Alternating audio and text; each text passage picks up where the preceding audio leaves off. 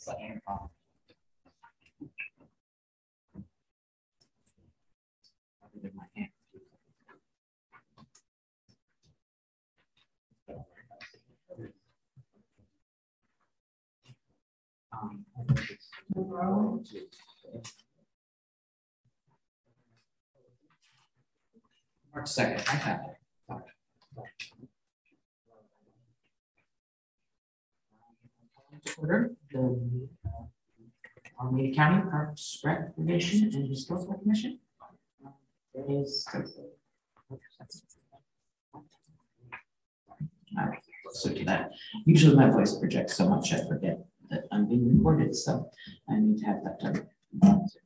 So, good afternoon, everyone. Thank you for joining us. Um, would the commissioners like to stand the Legion?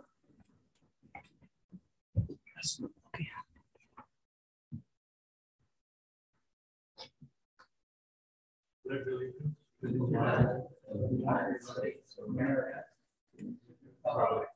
it stands, one nation, under God, indivisible, with liberty and justice for all.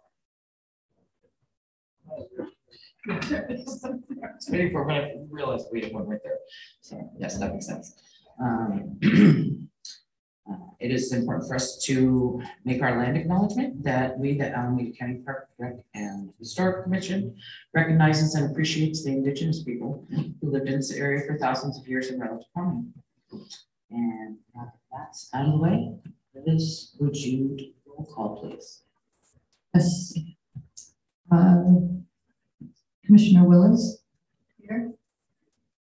Commissioner Farley, Here. Commissioner Menard, Here. Commissioner Patterson, Here. uh, Commissioner Schmelz is uh, running late, so he should be here later. And uh, Chair McKnight, Here. we have a quorum present. That's great. So first thing we do after roll call is give the public an opportunity to speak on items that are not on our agenda. Um, each speaker would have three minutes to share their thoughts. And if anyone uh, zooming in on this meeting today would like to say anything, please digitally raise your hand and Liz will let you get in. And I, I just wanted to mention uh, before we start that since this is the first of our sort of semi-hybrid meetings, um, we we don't have full hybrid capabilities like um, we have for, for some of the, the county meetings, but um, we do um, we do have some people attending um, remotely. And um, for those of you who are uh, attending on Zoom, you uh, presumably can hear us. Um, and you will be able to see uh, presentations because those will be uh, broadcast on Zoom. But you uh, obviously cannot see what's going on in in the hearing room because we, we aren't set up with cameras yet. So, um, and, and you will be able to um, uh, speak on items on the agenda. So we do have a raised hand, so I will, and I'll, To talk. Go ahead and uh, speak, Charlie. Thank you. Um, first off, uh, you know, this is the Parks Recreation and Historical Commission, if, if you remember.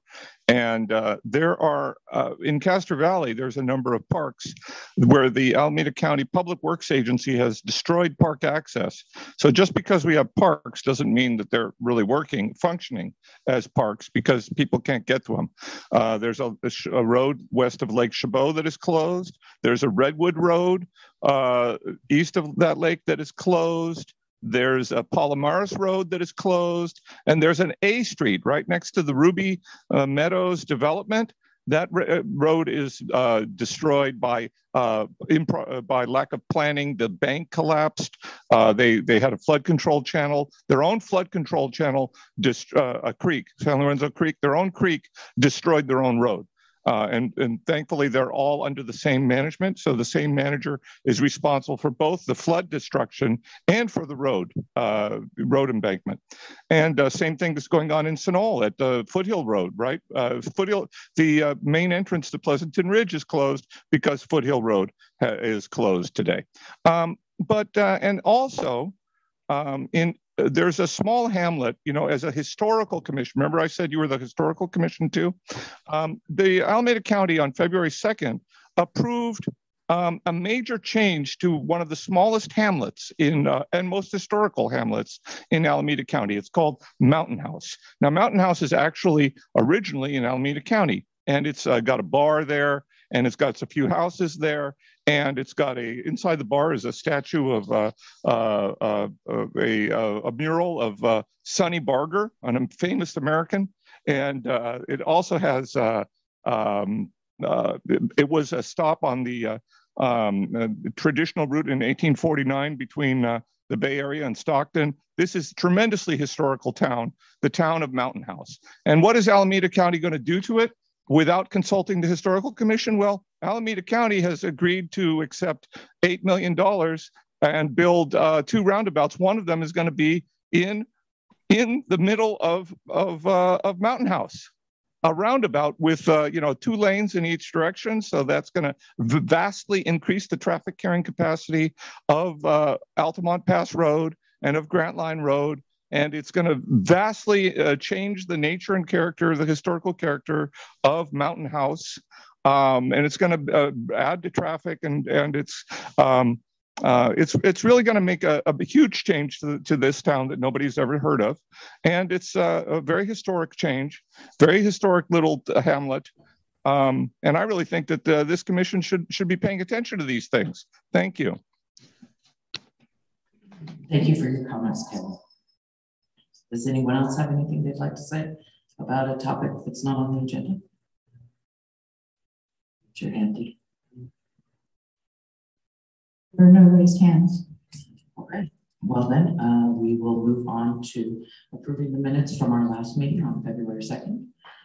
Uh, does anyone have any corrections or, or like to say minutes?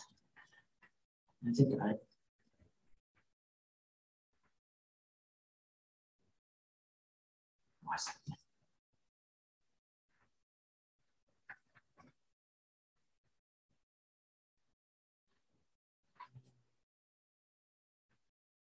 Yeah, Yeah, I have one minor correction on page two, uh, first sentence. Uh, it says lackless tank house on the first sentence, and it is, uh, the last tank house in Castro Valley, not lackless. Where's this? Page two. Top line.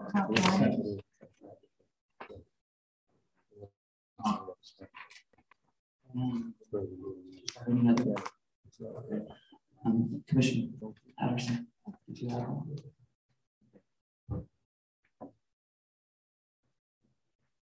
You? Give me fifteen seconds. No, I have.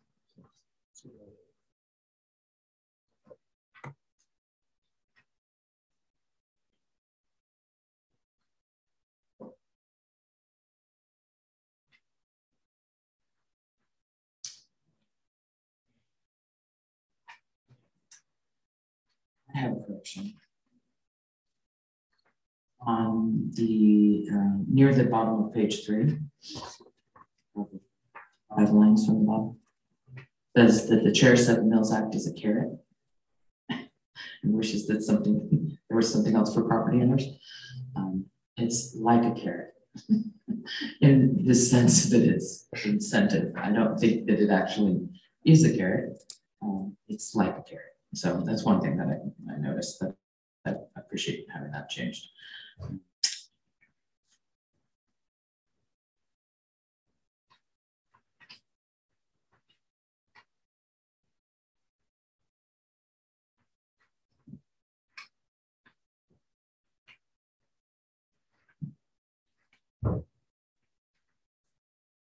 I also, on page four, the top, the end of the top paragraph, I'm not entirely sure what I said that where I, said that I noted the same thing happens at the county level. Um. Apparently, Commissioner Farley had indicated there were two historic homes on B Street that were owned by Caltrans, and no one was there to protect them. Liz noted this was a whole other issue. State-owned buildings are not protected by local ordinances, and I noted that the same thing happens at the county level. I don't know that I understand that. So I don't want to say that I put forth the idea that state-owned, that local ordinances aren't protecting things at the county level because they are. I mean, I think they are. It's just to fix that particularly, but wasn't exactly what I wanted to have come across. And um, that's it.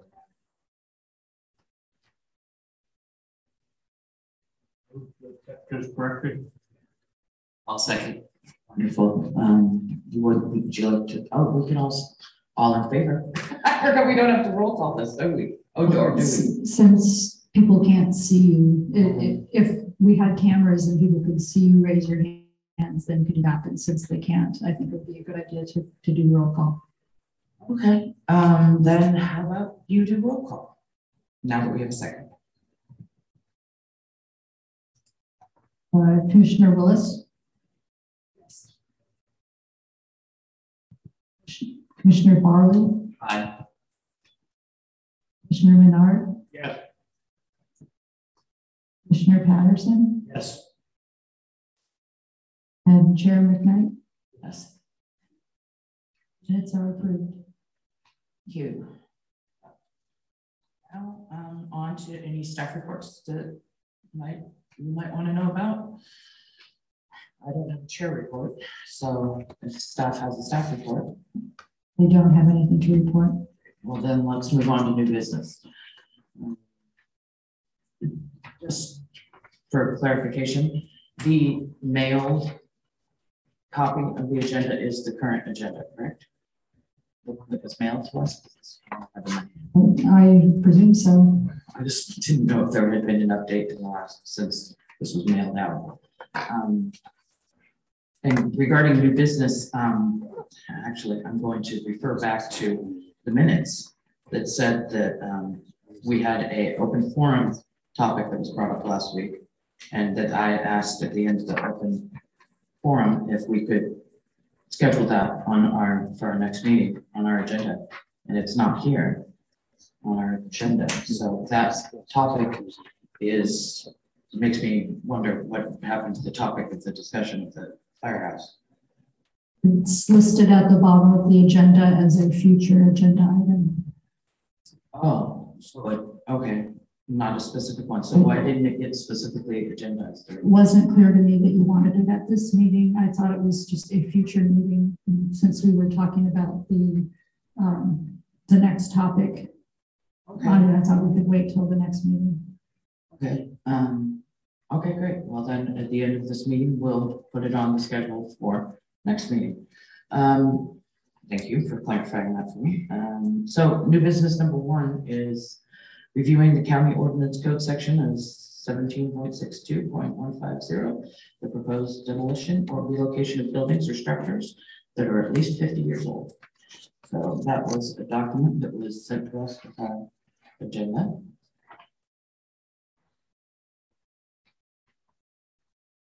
And And in the process of sharing my screen, yes,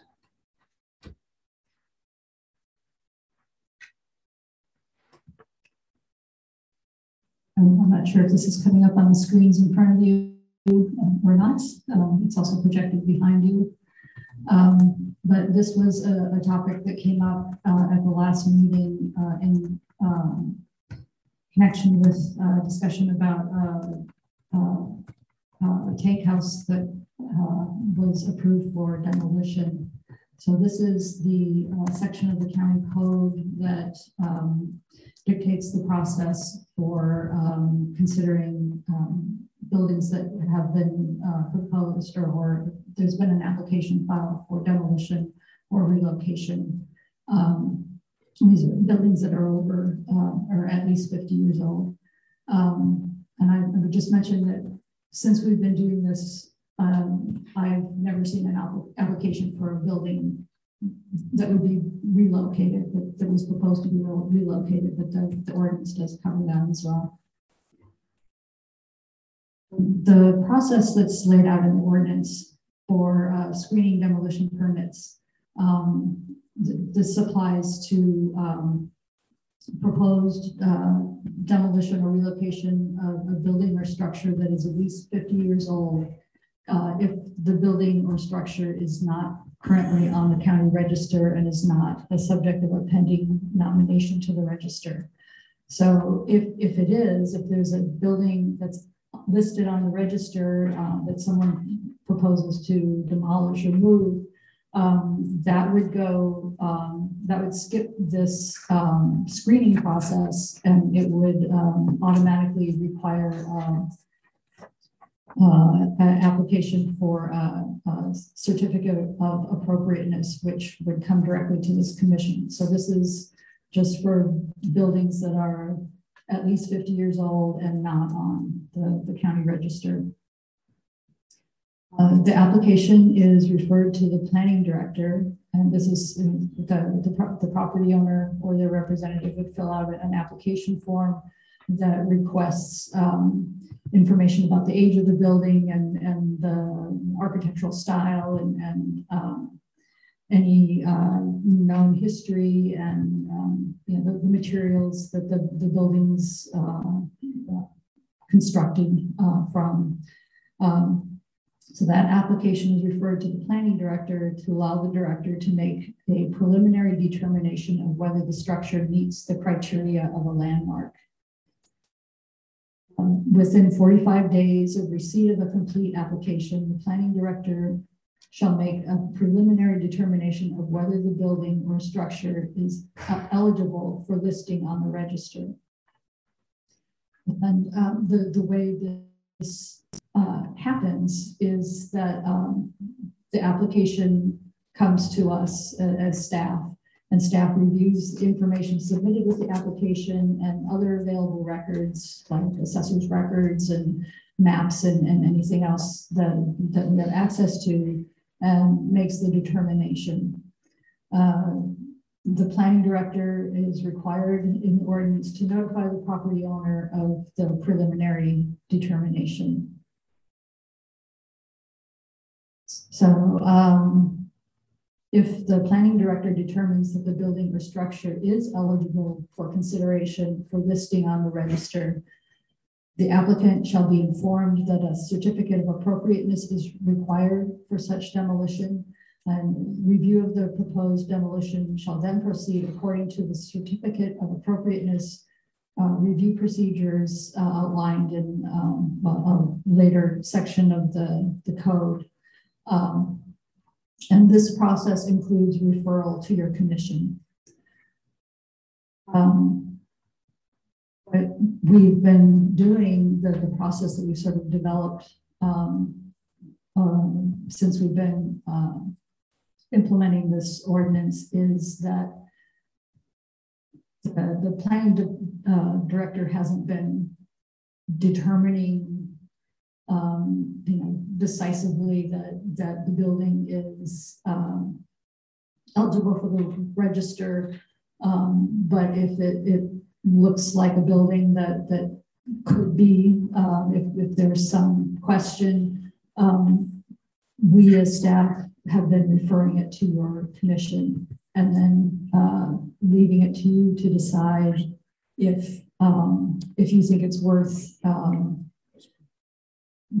pursuing consideration of whether it's, uh, might be eligible for the register uh, or, or might have some, uh, historical significance. Uh, and, and what has happened in, in, uh, in the past is that, uh, your commission has um, asked the property owner to prepare a historical assessment um, by a, or, architectural historian to provide uh, some additional information about the, the potential um, historical value of the property. Um, if the planning director determines that the building or structure is not eligible for listing on the uh, county register, the permit to demolish or relocate the building or structure shall be issued without further restrictions under this chapter. So uh, um, there are many, or not many, there are the more often than not, when we receive an application like this, um, it, it's for uh, a, a, a, um, uh, some kind of building that does not have uh, historical significance. It's um, maybe a, a 1970s tract house or something like that. Um, so um, there are applications for demolition uh, of buildings that we do not refer to you. Um, I believe the last uh, building we did refer to you was uh, a house on Lorena in uh, Castro Valley, it was a, a ranch style house that uh, looked like it had some uh, historical significance um, in, in terms of being part of the agricultural past of, of Castro Valley. Uh, in, in that case, um, you requested that the property owner prepare a, a historical assessment uh, and the, uh, the property owner decided uh, instead of doing that to um, uh, redesign their proposed development. Uh, they, they have uh, some townhouses proposed on, the, on the property and um, the, they are now planning to um, keep the, the house on the property and, and add some townhouses over, over to the side. So that application did not come back to your commission. I don't have the paper. Linda, can you speak? These microphones are really fussy. You have to speak directly into it. Okay, can you hear me? Okay.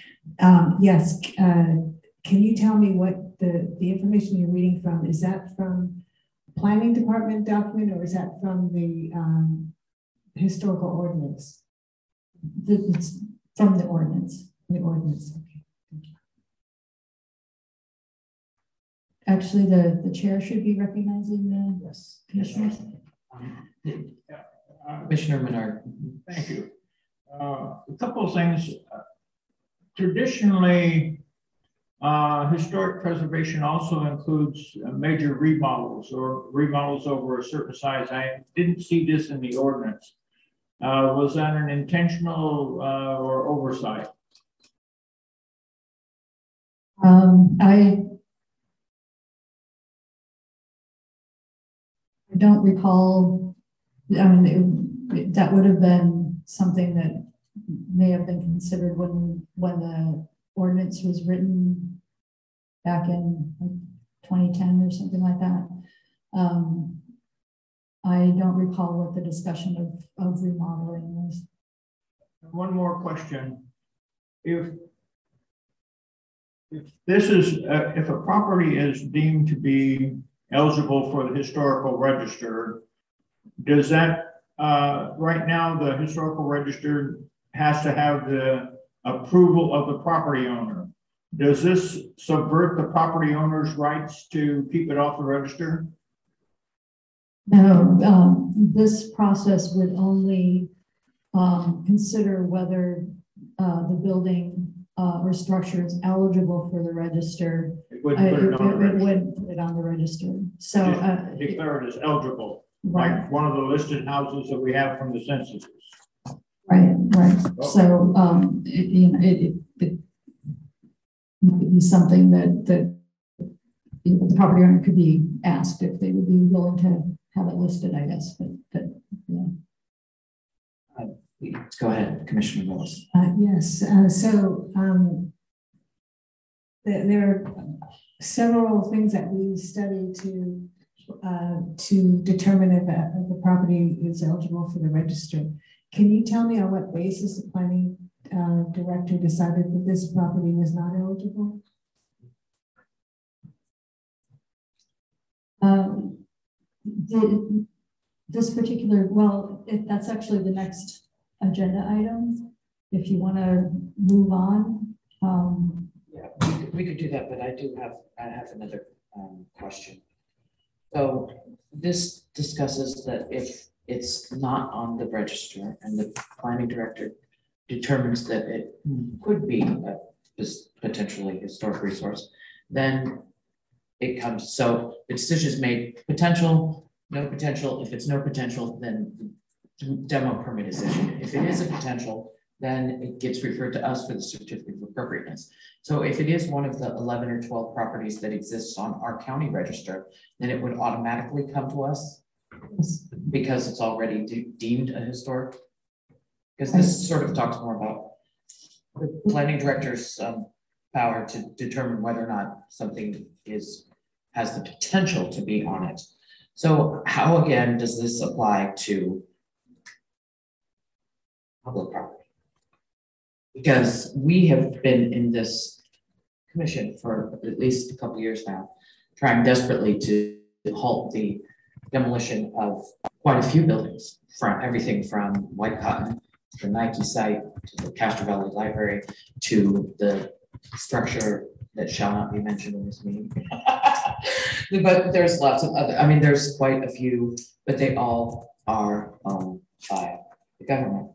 And so does this completely fall short of, I mean, of the intent of the, of the ordinance in the first place is what my question is, is because if the majority of the buildings that are old enough and have enough historic significance to the community, that the community wants to protect them. And then, but those buildings are all exempt from this because they are owned by government agencies. Um, I could see that that puts us in a pickle and how things don't get mentioned. Um, yeah, I, I'm confused by this. I'm definitely confused by this. actually, well, you've become aware about several proposed demolitions of public buildings because uh, the uh, demolition of uh, a historical resource is considered uh, uh, an impact under Secret, SUPA. So they, they require uh, an environmental review.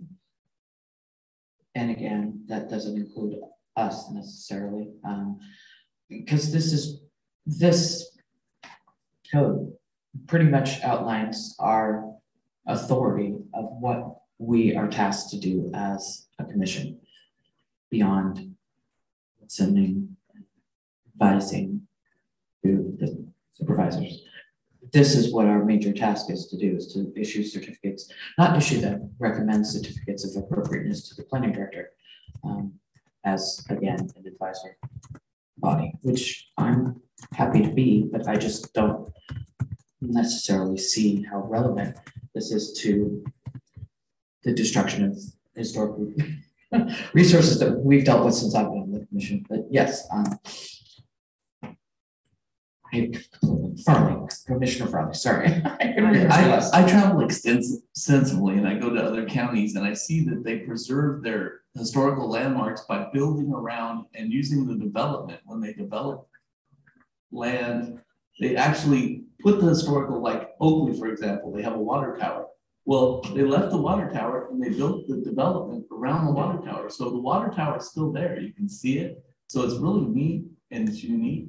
So I think Alameda County should do a better job of preserving by doing the historical developments within the development itself. That way, at least you save the historical landmark and also try to keep the old trees and incorporate that in to the thing. We're an advisory panel, so I'm, I'm advising that we try to do development where we keep the historical stuff build around it, at least we have our historical, so people, because once you tear it down, no generations will see it. And, and That's this. why the demo, perpetuates. yeah, that's why. So if you take a tour around some of the other counties, they do this, and I think Alameda County should too. That input, yes, Commissioner. Okay, go ahead, Commissioner Batson. Uh, rhetorical question, probably lengthy. Uh, If we look at this water tower, is it up to us or the planning director to keep it? Well, again, this is the next item, but um, the uh, the water tower was considered last May. So the decision's already been made. Okay. Yes, Commissioner Willis. So when it's appropriate, I'd like to go through what, again, what the process was, that the decision was made without our uh, knowledge. That's the next item, if you want to move on to the next item. Well, actually, I'd like to stick on this item for a second, because it says here that the planning director can determine if it has any. It's not already on our list, and obviously, the planning director determined that it had no potential historic significance. Because if they determine it's not eligible for listing on the register, the permit to demolish or relocate or the structure shall be issued without further restrictions under this chapter. So all the planning director has to do is say, no, there's no historic significance to that. And then that's it. They, they don't have to refer to us. They don't have to, they don't have to do anything other than make their own decision about whether or not it is potentially a historic resource. And then clearly in this instance, the planning director did not believe this building was. If, if I look at what's on our screen right now, uh, first paragraph, last sentence. Review the proposed demolition shall then proceed according to the certificate of appropriateness review procedures outlined in section 17.62.160 includes referral to PRHC, which is us. Right. And that's if the planning director finds in the affirmative, yes, there is historic merit to this. To the structure. If not, then the per- permit to demolish shall be issued straight away without restriction. I'm sorry if I'm naive. How did it end up on our desk? That's a great question. So now I think we can move on to the next item unless. Unless any other commissioners have anything else specifically about the ordinance. I'm, I'm, uh, Yes, uh, Commissioner, uh, oh my gosh, Menard. Menard, thank you. thank I was gonna call you Commissioner Al, that's, That, that'll work too, as far as I'm concerned. Um, sorry. This ordinance is set up, you know, truly uh, historical significance is, uh, is a subjective subject. Uh, it- you can't just say, okay, this building, but is because of this, this and this, it's, it's historic.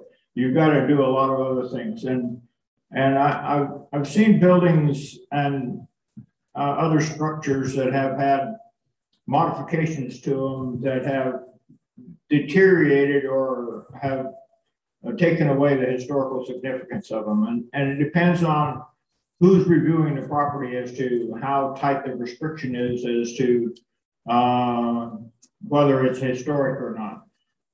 The California State Historic Preservation Office normally says that if um, a building has additions on it that can be removed without destroying the building, the, without, uh, making it, you know, without changing the character too much. You can add those and you can subtract them without destroying the building. Everybody doesn't see that, you know, because sometimes they'll cut a hole in a wall and put an addition on. And then they say, well, it's got a hole in the wall, so we can't repair the hole in the wall, uh, with similar material. And truly you can, but it, it's a little more work and it costs a little more money. Um, so it's, it's truly up to, uh, whoever's going to make the review on these as to whether they're historic or not. But then there's one other recourse that we have. If, if somebody comes in and re, determines that we don't have the right to look at a building and we find out about it, when it goes to Board of Supervisors, because it's gonna end up going there, we can appeal that decision. And, and then have it brought back to us so we can decide whether it is historic or not historic. But then we've got to do due diligence to find out what buildings are, are scheduled for demolition and, and be on top of that all the time. And, and so then we need, uh, demolition, uh, permits to find out what, what's being demolished, and so you've got like forty-five days after a demolition permit uh, to, to appeal it, and then you can appeal it to the board of supervisors. Uh, and I believe I'm correct, Are that is? I am not aware of the ability to, um, Appeal? a- appeal uh, demolition permit to the Board of Supervisors. Or you can appeal the board's decisions, really. You can appeal the planning commissions to the board, but you can't really appeal the board decisions on those from. The demolition permits are granted over the, the counter. Um, they're not, They don't go to the board of supervisors. they don't go to the Board of Supervisors. The, in the case of the, uh, the county-owned buildings, um, those, um, would go to the Board of Supervisors before they can be demolished because they're, the county-owned property and and the county and the supervisors would have to, um, authorize the demolition, um, and, um, certify the, the, uh, CEQA document, but, um, if, uh, so somebody just wants to, uh, you know, demolish their house and build a new one or something like that, that does not require going to the board of supervisors. Okay, um, well, a great example of it, and I guess this is, would be a great time to bring it up, because it's technically not on the agenda, but a great example would be the, the, of a demolition that just went to the board of supervisors and was then postponed because of the tragic passing Supervisor Valle. But, um, the, we were sent the staff report for the, um, agenda item regarding the library in Valley, which is no longer. um, It is a good example of that they are, they are proposing demolition so that they can build housing. It's a county-owned building and it went to them and we haven't had a chance to get our letter into the board and they're making that decision and the planning and the planning report, the staff report from planning mentions that we were told about it, but mentions nothing about our input, whereas the input. Actually, your letter was sent to each of the supervisors. So why isn't that in the staff report? The MAC's reaction, the Veterans Association, That's- all of those were mentioned in the. The staff planning department didn't write that staff report that was written by the uh, Economic and Civic Development staff. But your letter was sent to each of the supervisors. Yeah, that was a little discouraging to read that because it wasn't even mentioned in the staff report, so I, um, yeah, that there's a reasonable chance that our efforts with the, um, with that have not gone anywhere, but yeah, Linda, I can tell. So Go ahead. Yeah, the question, so is that back on the board of supervisors to vote on? Last I heard that was I don't believe delayed. so. Okay, so we're still the same spot that we were before. Well, then, um, if we're done talking about the code section, What, it says potential action, what's the action that's potential? I just put that on there just in case there was something that, that you wanted to take action on, um, but that you're certainly not required to, to take anything, uh, take any kind of action. Just wanted to allow for the possibility, um, but yeah, I, I didn't anticipate any action. Um, I was curious how there's little explanation in here about how we make our recommendation to the planning director. Like, there's no real, I mean, do we write an ordinance? Do we write a letter? Do, we after a meeting, do we have, I mean, the, the process by which, um, is it the actual, do we have you guys draft, the staff draft a certificate of appropriateness that has justifications or discussion that we had? I mean, how does that exactly work with giving our certificate of inappropriateness or appropriateness or whatever it is to the director? Uh, I didn't include it in the, the PowerPoint, but, um, in the attachment to your, uh, agenda, there's the, it starts with the, um, the ordinance sections that I presented, and then, uh, below that, There's the, uh, the uh, certificate of appropriateness process. So basically, it comes to your commission. Um, staff provides a, a report that contains information about the property. Um, and at least in the past, uh, a historical assessment has been prepared.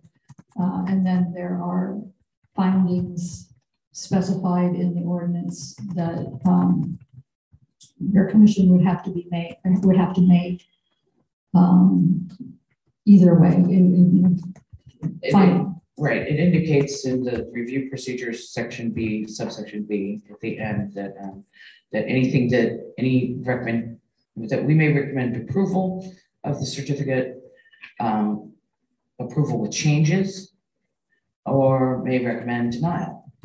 Um, and then any recommendation of the commission will be in writing and shall state the findings of facts and reasons relied upon to reach the recommendation and such recommendation shall be forwarded to the planning director.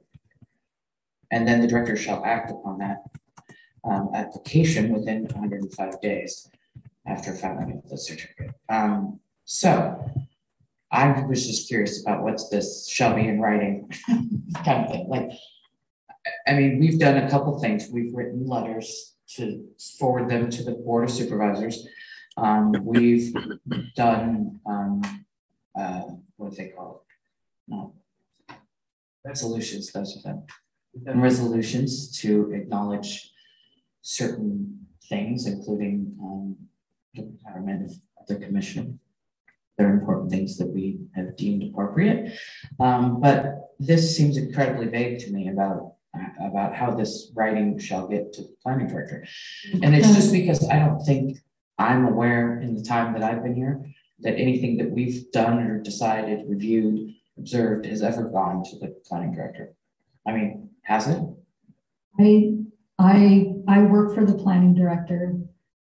So in cases where, so staff would, me or whoever staff to your commission at the time would prepare a staff report, which would include um, uh, draft findings based on the circumstances of the building, or whatever you're, you're considering.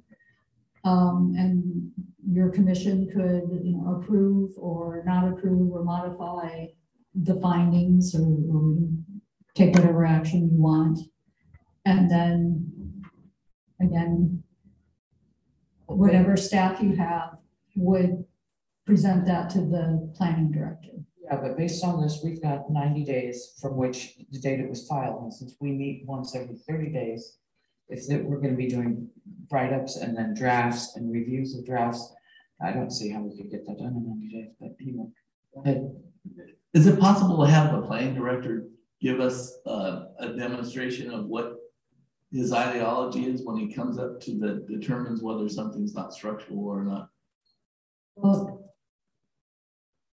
it's a big secret. The planning director doesn't do all this work himself. Um, generally speaking, I or whoever is staffing your commission at the time reviews the application and um, and you know, uses the criteria in, in the ordinance and, and and all that, prepares a staff report, and then uh, presents that to the planning director with a recommendation. The planning director reviews that staff report. And uh, if he agrees, then he, he signs a letter to the, the applicant um, with the, the, the findings. And that's sent to the applicant. If How they're- many, how many staff usually work on one of these proposals? Just one person? That is- that- that's all we got. that's all they've got.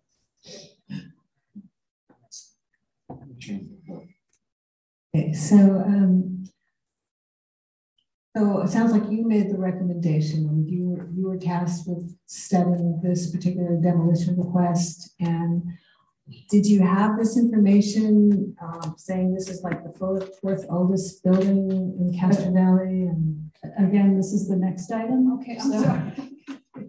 I'm not Okay, clear move where, what now. item we're on, I'm sorry. No, It's okay. Does anyone have anything else to mention about this, this agenda item? No. The ordinance? Okay, We have, and number one, we've reviewed the ordinance. we have reviewed the ordinance. We do have some questions about it. I would say to close this, I, I will summarize our take on this. Um, we have, um, some questions about it. Um, I think most of the questions were answered.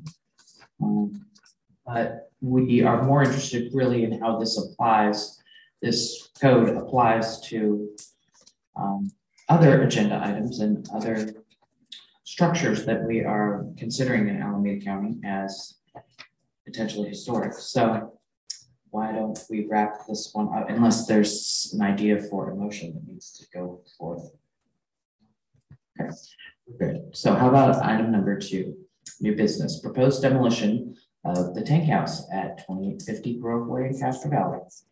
Um, in order for, to create a four lot subdivision that was approved on last May, May fourth, twenty twenty-two.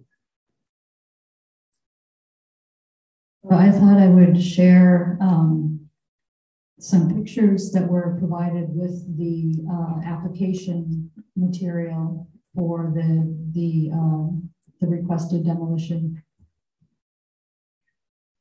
I was a little disappointed with the uh, map provided um, on this, I know, on this document, which is probably a couple um, slides down. Um, But this map, what is this showing us? Where is this? Do you see this map here? Uh, That was the map that was provided. uh, I think that was a, uh, whom? well, I, I'm, I'll- I'm getting there. Okay, Um. Keep going. Uh, Sorry. Commissioner Willis forwarded it. I think it was provided by Rick Kelly. Okay. Um, could someone better describe to me the location of where this is, because I find this map insufficient to explain to me where this twenty-eight fifty Grove Way is. It's, um, it doesn't actually front on Grove Way. It's, um, to the north, uh, east of, uh, the intersection of, um, uh, Grove Way and Center, I think. Grove and Center. If I may, it's essentially catty corner to Val's Hamburgers back in that area. So it's wedged between Grove and the freeway and Center Street. So you're going up, um, you're going up Grove. Right, And and it'll you be on cross your left. Center, so you cross Center, so it's past the Chevron, It's, be- it's before the Chevron station. so it's before the Chevron on Grove. That's impossible, the Chevron's on the corner. Grove and Center, isn't it? On the, well, I guess it's the southeast corner? It's, It's going towards Kelly Hill. If you were going eastbound on Center. Grove Way Right, and there's you a. would veer to the left on Center to get up to um, essentially East Castro Valley Boulevard. But it's way before that. Okay, um, I, I in my mind am right now thinking of the corner where there's an Arco on one corner and there's a Chevron on the opposite corner. And That, right here, I see, yeah, Center of Grove. Oh, so it's actually up behind, it's up, okay, I see where it is. It's more on Center Street, but it, its frontage is supposed to be on Grove, so it must be a flag lot. So I see Starbucks here. If you look at your screen, that's a, it's a great, Oh, okay, I see where it is now. Oh, okay, I've never been back there before. I see what they're talking about. I've never been back there.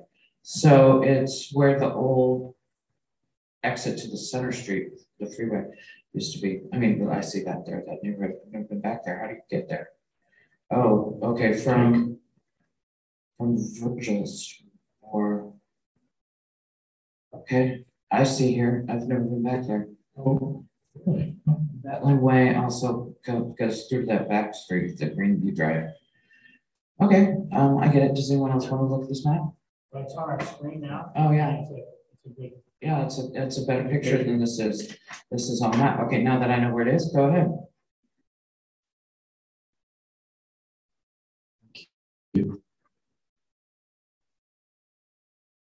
So this proposed demolition is going, uh, went to the MAC last April. And the MAC said they were cool with it and, I, if I could, oh, go ahead. I thought. I, well, I, I I don't know, if if you don't want to see the I don't know what I'm additional talking about. Yeah. pictures, then, then we Go don't need ahead, to show show me them. some stuff. The, um, little trouble here.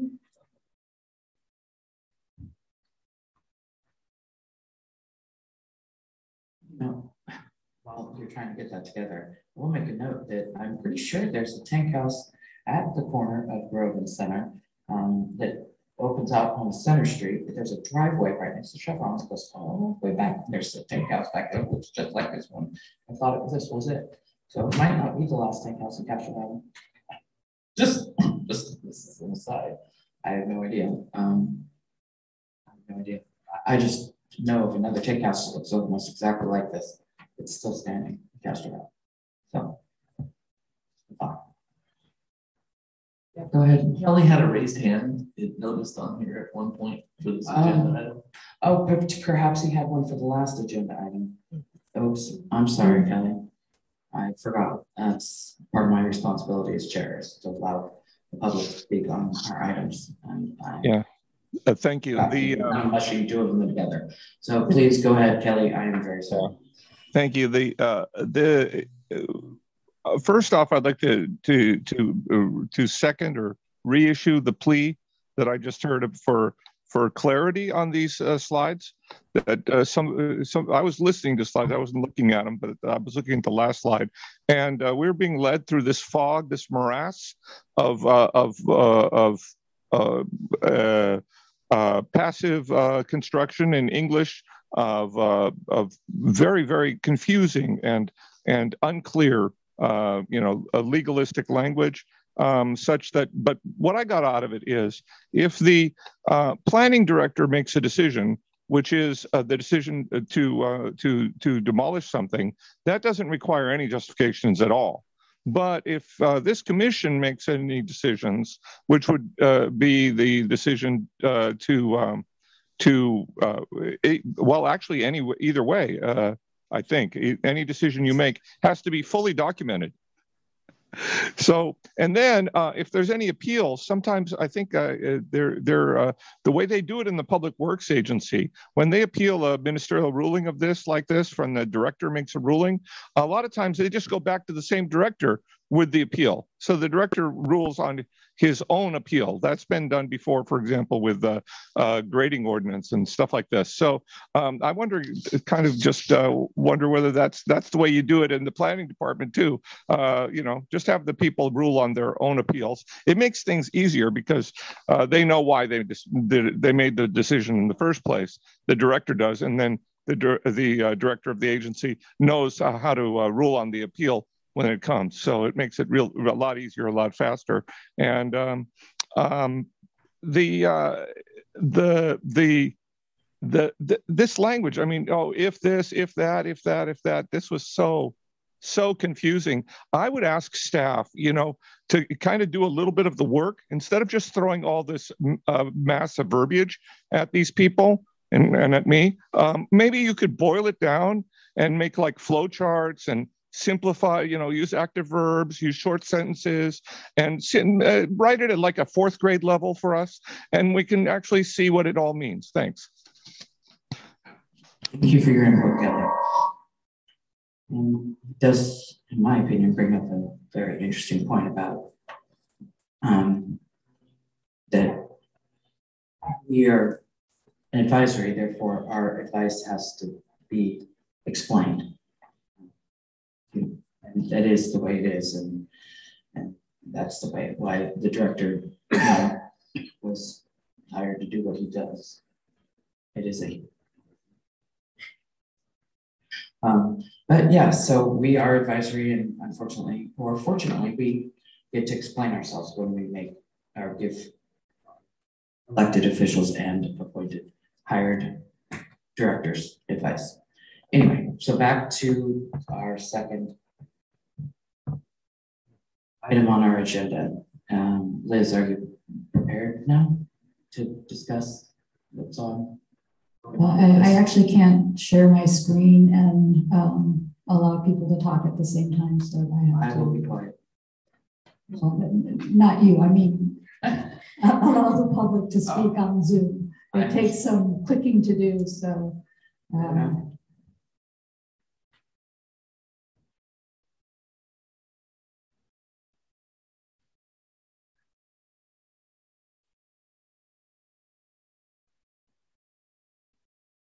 Just standing.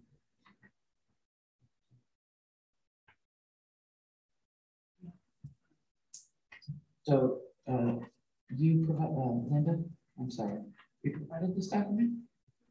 From the MAC meeting? Um, Oh, okay, so they sent it to you, so.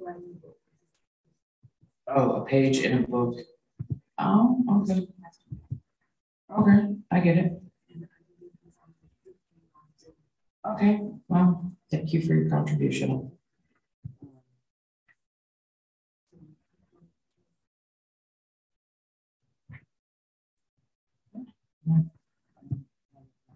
For the update that.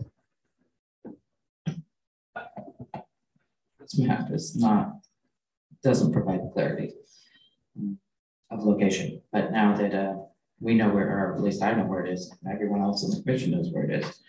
We're ready to hear all about what's going on here, so, whenever you're ready. These are, uh, the pictures that were provided in your packet.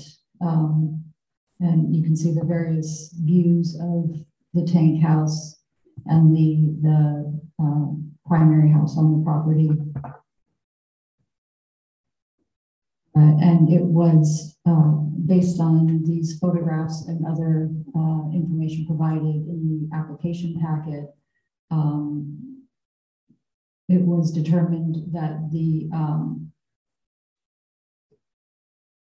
the, both the house and the tank house had been substantially modified from their original condition and lacked the historical significance that they, they once had.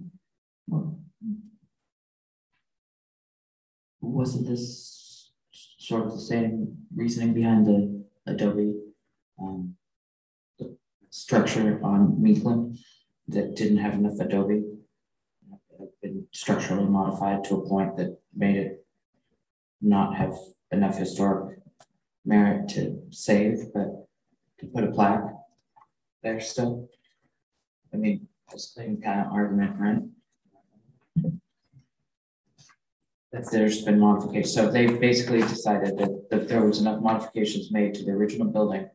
That it no longer, um, imbued historic value, and therefore, um, could all be demolished to make for a new subdivision on the property that this sits on. That was the decision made by the planning director based on the staff report um, that was submitted in April of last year, twenty twenty-two, approved in April of last year, it, uh, It's approved in May. approved in May. Um, The, and actually, the building on Meekland, um, the PRHC at that time determined that it, it, it wasn't, it, it, it, it was an adobe structure whi- which made, um, made it significant, but it was not a, an old building. okay, how does this, um, how, the fact that this is getting demolished, how this, like, like Commissioner Patterson mentioned, how did this end up back on our plate? Or how did that set up on our plate for the first time? Like, why are we just hearing about this now? Because the process in the ordinance is that if it is determined to not uh, uh, be eligible for, as a landmark, it does not come to your commission. Exactly, so why are we looking at? because Commissioner Willis uh, brought it to our attention. Okay, thank you. Yes, Commissioner Wells? Yes, uh, so Liz, did you have this information? So did you have this information? You didn't have this obviously when you met, when the decision was made that it was not eligible for the register. So Um, What, what and the information? information, the, the, the photos here, etc. The the photos I just showed you? Right. Right. Yes, yes, that was part of the application pa- Was. packet. And, and what about this building, um, has been modified? It looks like it's, uh, what, it looks like an original tank house, so just curious. Um, since it is, you know, one of the oldest houses left, one of the tank houses. Um, home still standing in Castro Valley. Um, and at what basis does it not um, have architectural significance. I'm gonna remind you, the planning director doesn't have to justify his reasoning. It doesn't have historic significance. So she may not, I mean, you might have an explanation, but just to remind you, that the planning director can make that determination without any explanation of why. That, that's not true. There is a staff report that, the a staff memo that, that's uh, Reports prepared that makes, Determinations are different. I mean, the, the planning director doesn't always just agree with the staff report and just approve whatever staff recommends. I mean, the planning board director has autonomy. They rely on their staff for um, guidance and advice. Uh, but truly, the decision is not up to their staff, it's up to them. I mean, and I'm just saying, the ordinance allows for them to make that decision. And there is no public record of what he caused him to decide that this didn't have significance other than what, the staff report that said it did and he disagreed or said it didn't. the, the planning director's decision was based on the findings of the staff report, which were that the tank house and the house no longer had, or had, did not retain the- their historical significance. Okay. So that's what. Whatever. So I, I guess I would just like a, a little bit more clarification as to what was the criteria that it did not retain historical significance, because it looks like unlike the, the other building we're talking about where there's no adobe left, it looks like there's pretty much everything in this tank house that was there starting in eighteen ninety-five, um, when it was, was first built. So what, wa- what was the criteria? Would be helpful to know. The, the windows and doors are gone, uh, there, it has stucco siding on it. Um. Don't remember all the details right now off the top, the top of my head, but that's That's basically it. The- The house itself looked like it had, um, been modified significantly and, um, with various additions. So the, but I'm talking about just the, the, the tank house, so it looks like maybe the windows are boarded over. Um. There's a lot of, But they're, they're not the original windows anymore. If I may. Uh, Actually, you have to wait for a second. I recognize It- Commissioner Farley. Is it based on uh percentages, like how much percent of the building is? Are you guys, when you do the reports, are you basing it on percentages? Like thirty percent is original, fifty percent, are you doing, uh, you know? When you make, No, we don't have percentages. I, I think it's kind of like uh, Commissioner Menard said, it's, it's very subjective, yes. So, I hear two issues. Uh, number one, this was done and without the commission's knowledge, and by this was done, the, the proposal to subdivide and, and move forward with this uh, redevelopment project. I, the second point I'm making is it's on our table now. So um, do we think that this tank house is worth saving? If so, uh, then let's let's and I've used this term before in a Zoom meeting. Let's raise the flag on this and um, make the powers that be, including the planning director and the staff that helped um, with the original proposal, uh, let them know that this is worth saving and that we want this tank house acknowledged in, in some capacity, in some historical capacity. It's, it's on our desk now, right? It's, it's not, wasn't brought to us by planning staff, so it, it, it's not here for us to review for um, potential saving, unfortunately. Uh, uh, fine with me. Uh, it's, it's, I, I'm looking at it. I'm in this building. I'm part of this commission, Right. and I'm saying, uh, is it worth this committee to, to say something up, up the food chain, uh, up the chain of command to say that this is worth saving? Does it even still stand? I mean, if the, if the permit was issued a year ago, it's altogether possible that it doesn't even stand anymore. Has anyone been by them? I haven't been by recently. I think it's still there. Um, I mean, am I misunderstanding that the subdivision was approved? And part of the subdivision's plans is to demolish all the structures on the site, including the tank house. That's correct. So, um, and a demolition permit, if issued, is issued for a year? I mean, they have a year after it's issued to do the demo. I'm not sure. Okay. Um, I don't think, as far as I'm aware of, I don't think there's anything that we can do even on an advisory basis. Or other, I mean, we could even tell the press or whatever, sound an alarm or have a parade, I don't know, but I don't think we can stop this from being torn down at this point. Yes, I'm sorry, Commissioner Schmaltz.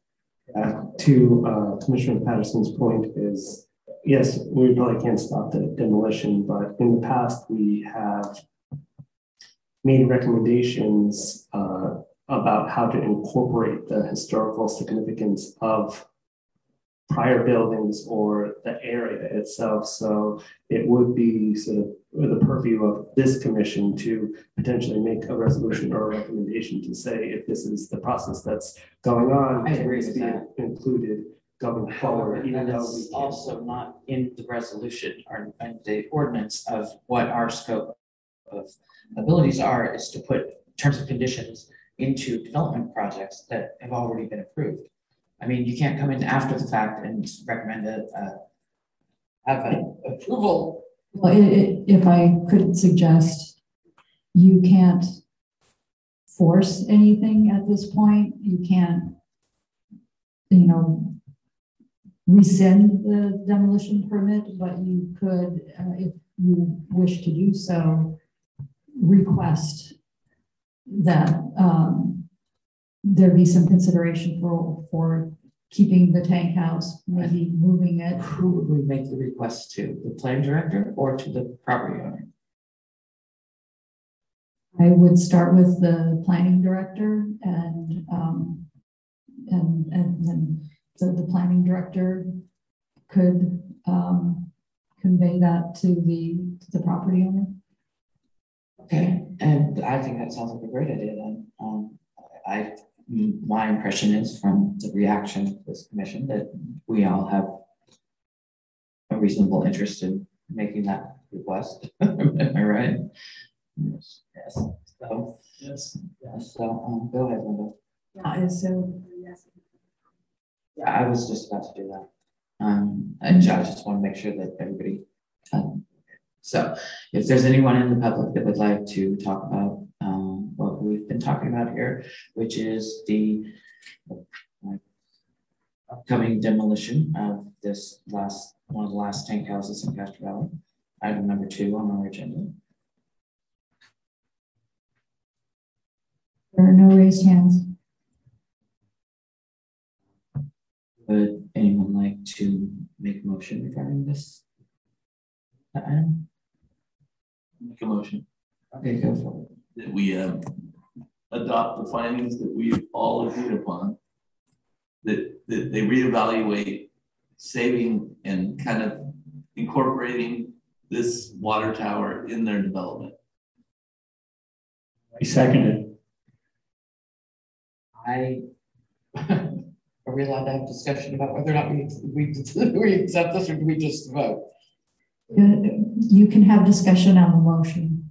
Okay, because I would like to suggest that possibly the other route that we've gone as a commission that has been effective is in identifying and marking locations that have historic significance. When we can't save the structure, that we make some note in the public domain plaque, know, something that says this once stood here, maybe have a picture of it or something like this, and say, this is our historic recognition of this historic resource that is no longer here. And that I would think that it would be more effective to request that sort of thing than to request trying to save a building that's already been approved demo. But go ahead, yes, Commissioner Menard. The problem with recommending a plaque is that whoever is developing this property will take the easy way out and put a plaque in and demolish the building.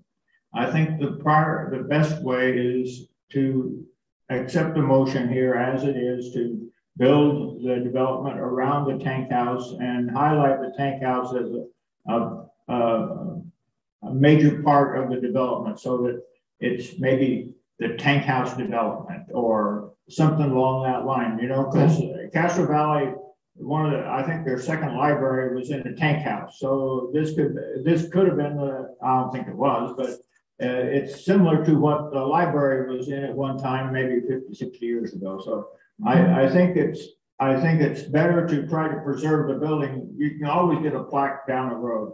Plaques are a dime a dozen. It's, it's saving the building that's hard. And, and I, I don't even want to mention putting a plaque up instead of saving the building. I, I understand. Um, yes, Commissioner Franklin. Yeah, I think this commission should start bringing in examples of developments that have saved historical sites and, and incorporated that into their development, because I've seen some beautiful sites. And kids for generations and generations can see this, these tank houses that are still standing because they built the development around the water house. And they made it like a central theme of their development. So I want to comment, um, as much as I would have liked for this, um, tank house to be preserved and would have liked for our commission to have had the opportunity to review the history of this, uh, tank house. Um, my sense is that this, if the developer already has a permit to demolish, that by the time we do a letter or do whatever we're gonna do, this house, this is gonna be gone. I And I don't think it's, sadly, I don't think it's worth our efforts. I agree with you, Linda, but I, I think, I, I think it helps if we put a letter in, uh, to the record that we have objected to the demolition of this without a, a right to review it. That, Agree with that. I agree would with that too. But, um, to, to ask that to preserve. Actually, I think it's too late. And my concern is that there are so few houses that are on the historic register in Alameda County that we're going to continue to lose. Um, if, if the process is that the planning department decides on whatever basis that it's not, something is not eligible to register, um, then we're gonna miss a lot of buildings that, um, Yes. down the line. maybe creating recognition of the fact that we object is probably. I, I would just add that, that we don't just look at the, the eleven buildings on the register, we do look at the, this historical surveys and the, the list that you brought up, the two thousand five or two thousand seven list that, that you discussed in the past, so we, we don't just rely entirely on the, the register. I am curious, oh, sorry.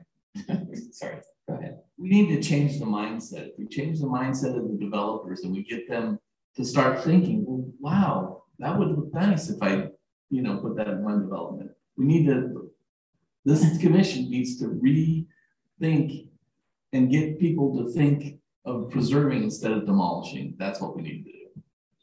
Comment. Yes, please.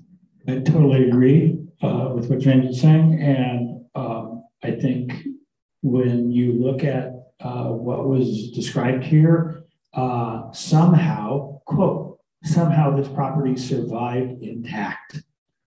Um, there's a huge property that we saw across the street from the Ruby Street development that is empty, uh, the uh, and acres, uh, and uh, I think getting a mindset to acknowledge the historical significance of these properties, these areas, um, I think is is a, a, first but very important step in um, addressing the history of Southern Alameda County. And uh, so it may be too late, but I think getting it down on paper, getting it addressed, I think is it's urgent, it's important, and let's let's do it. One more comment. Go ahead. Uh, shining a light on these projects uh, that are potential demolitions uh, highlights them so that developers realize that these historic buildings are going to be uh, spotted by us and commented by us, and the public at large is going to, to because up until now, this has gone under the radar. And by us reviewing it and putting out a paper on it, we brought it into the forefront so that other developers will say, hey, these guys are serious about preserving preserving historic buildings, and we need to be a little more careful about what we deserve, preserve and what we demolish. And I think it's critical. I have a question for Liz regarding um, the determination of the structures on this property, because as you had mentioned, there was a house and also this tank house, um, which was an appurtenant or accessory structure technically, um, separate from the dwelling itself. So had the dwelling had the majority of the um, modifications made to the exterior to diminish its historic um, I don't know, character. Is there, would there have been room in the findings for demolishing the house, but not this tank house?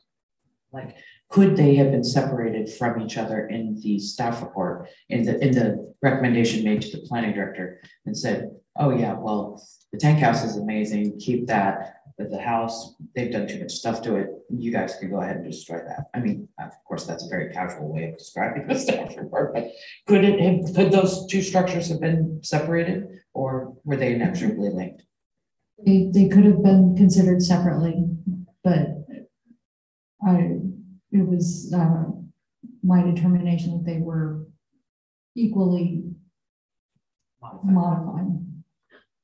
Okay, um, Commissioner Farley, I'm sorry, could you repeat your um, motion? I'm sorry, didn't you remember it? Yeah, the motion was to. Uh, and also, you ha you have a, a member of the public with their hand raised. Oh, someone wants to speak now. Okay, please, please. Please speak.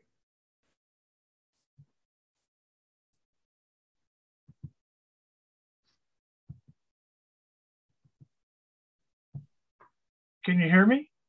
Now we can. Okay, yeah. So this is Rick Kelly. I'm the one that brought this uh, tank house to Linda's attention a little while back. Um, I just want to say that the conversation that you folks have been having is very heartening to me. Really, some new concepts that I hadn't thought about. The idea of making a historical structure a centerpiece, um, you know, a, a, a, an item of attraction for a, new development is an interesting concept that I hadn't really heard of before. I'd be interested in learning about other developments. I guess people reference Contra Costa County, where this has happened as an example. So I'm very pleased that uh, about a lot of the discussion. It's it's enlightened me in some ways. Um, the second part of it is I'm very concerned. Well, you know, I've been studying Castro Valley history now for four plus years, and that's required me to interact with many organizations in Alameda County. Um, you know, the recorder's office, uh, the uh, uh, public works office, up to and including one meeting with Nate Miley. Um, and ev everywhere that I've interacted with these organizations in Alameda County, you know, I, I get, I guess I detect, it's like taking a biopsy and you find rot everywhere you, you look. And this is another example of that. There's this process set up that's supposed to refer anything that could be historically significant to this committee. And it was bypassed in this obviously unusual case. I mean, take a look at this. How often do they see a tank house being demolished in Castro Valley? It's obviously an unusual case and should have been referred to the committee for, for consideration. Now, whether it's worth savings or not, that's up to debate. Um, but it should have been considered, in my opinion. You know, it's the same, for example, Alameda County has thrown away or lost all their old squatter records, the preemption records. Contra Costa County has digitized it. You can go look it up on their computer. But after four or five months and a, a California version of Freedom of Information request, um, the recorder's office finally admitted they don't have them anymore for Alameda County. Same thing with the uh, with the county maps at Public Works. They have very poor digitized images of the official county maps online. And I said, well, let me look at the originals and maybe I can photograph them. They have no idea where the originals went to. And these are maps that the map collection that I'm talking about is worth hundreds of thousands of dollars on the open market. And they have no idea where the originals went to. So this is just another example where a process that designed to do something in Alameda County doesn't work. Uh, it's pretty clear in this case. Whether it's worth saving or not is debatable, but it should have been considered. That's it. Thank you for your input. We appreciate that. Well, um, that Commissioner Farley to remember what he said for his motion? Ask the developer to reconsider saving the water house and using it as part of the key point of their development. All of it tank house instead of a water house. You got it. Okay, so, um, yes, Going to the developer, going to, I'm, I'm a little bit unclear what this process is. If, if this goes back to the planning department to ask the planning department to ask. the Ask the developer- to reconsider saving the water tank as tank house, as a, a main vocal point of the development. And I'm gonna show examples next time I come to the meeting. I'm gonna get the one in Brentwood, uh, Oakley, that they kept the water tank and they built development around it. So, uh, that's gonna be at the next meeting. Um, so your motion was seconded by Commissioner Menard. Um, so Liz, would you like to do roll call?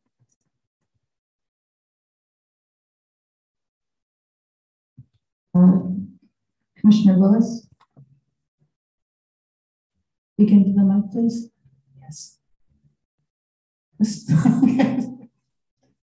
Commissioner Farley, Yes. Commissioner Menard, Yeah. Commissioner Schmelz, Yes. and Chair McKnight.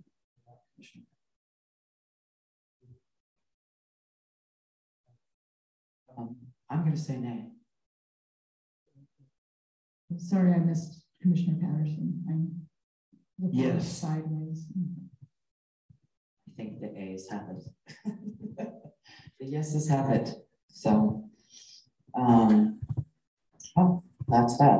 Will that be, is that now going to be a future agenda item because we have to draft a letter? Are we gonna have a presentation at our next meeting by Commissioner Farley? I think, I think we draft a letter now, we can't, uh, wait. I think it's urgent. It's urgent that we do this, and I think a letter should be, uh, proposed right away and sent to all of us so we can get this, uh, to the developer and to the planning commissioner. I, I will talk to the planning director about this and, communicate to the, the developer uh, and, and determine what next steps might be and report back to your commission at the next meeting. Thank you, I appreciate that. So let's move on to old business then. Oh, before I do that, we did hear from everyone in the public that wanted to speak, did we not? Okay, just want to make it clear, I don't want to skip over them again. They're an important part of this process. So we are now back to old business and our first item of old business is our pro- proposed historic district in the vicinity of A and Ruby Streets, Grove Way and San Lorenzo Creek. So do we have a subcommittee update? I believe that would be me. And um, I did send an email to the subcommittee members and I CC'd uh, our chair and Liz. I did not CC uh, two members of this committee, but I did propose um, based on our walk and um, uh, and our walk, uh, our is defined by uh, the members would be James, Ann, and myself. And we met uh, at essentially Deanza Park in the parking lot, and we walked um, along uh, Crescent Avenue to Ruby Street, and then down to the proposed area. Um, saw where the old piano um, house building is. Watched them put rock down on San, uh, uh, San Lorenzo Creek. It was very noisy. Uh, came back the same way, uh, but we did uh, go to the uh, area where two creeks converge right at Carlos Bee Park. And in discussion, we came up with a triangular area, essentially Grove Way, A Street to the creek just past the bridge, following the creek all the way up um, through Carlos Bee Park.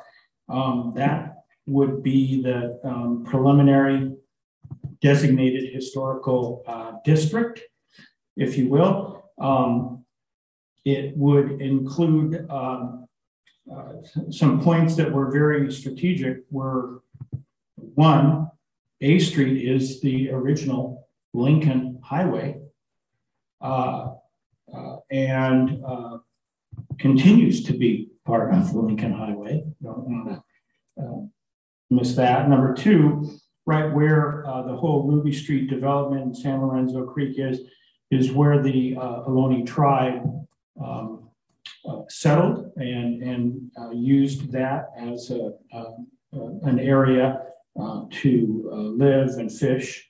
And Dr. Maris and um, has significant information about that. Um, so, plus there's a lot of trees and a lot of uh, vegetation and a lot of wildlife in the area that um, it would be nice to preserve and acknowledge um, using this historical district um, template. Uh, so we at least settled on an area triangular in shape uh, to begin the discussion for the historical district. Uh, it's been, the name is, is still, uh, if anything, dynamic.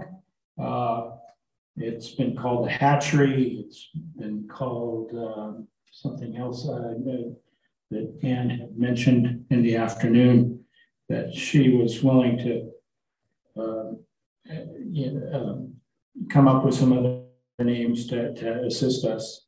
Um, but we do have the area designated. We just don't have a specific name. Right now, it's the Hatchery, uh, Hayward Hatchery uh, District, Historical District. That's my report. Um, for geographic clarification, northern boundary of your um, proposed district is Grove Way?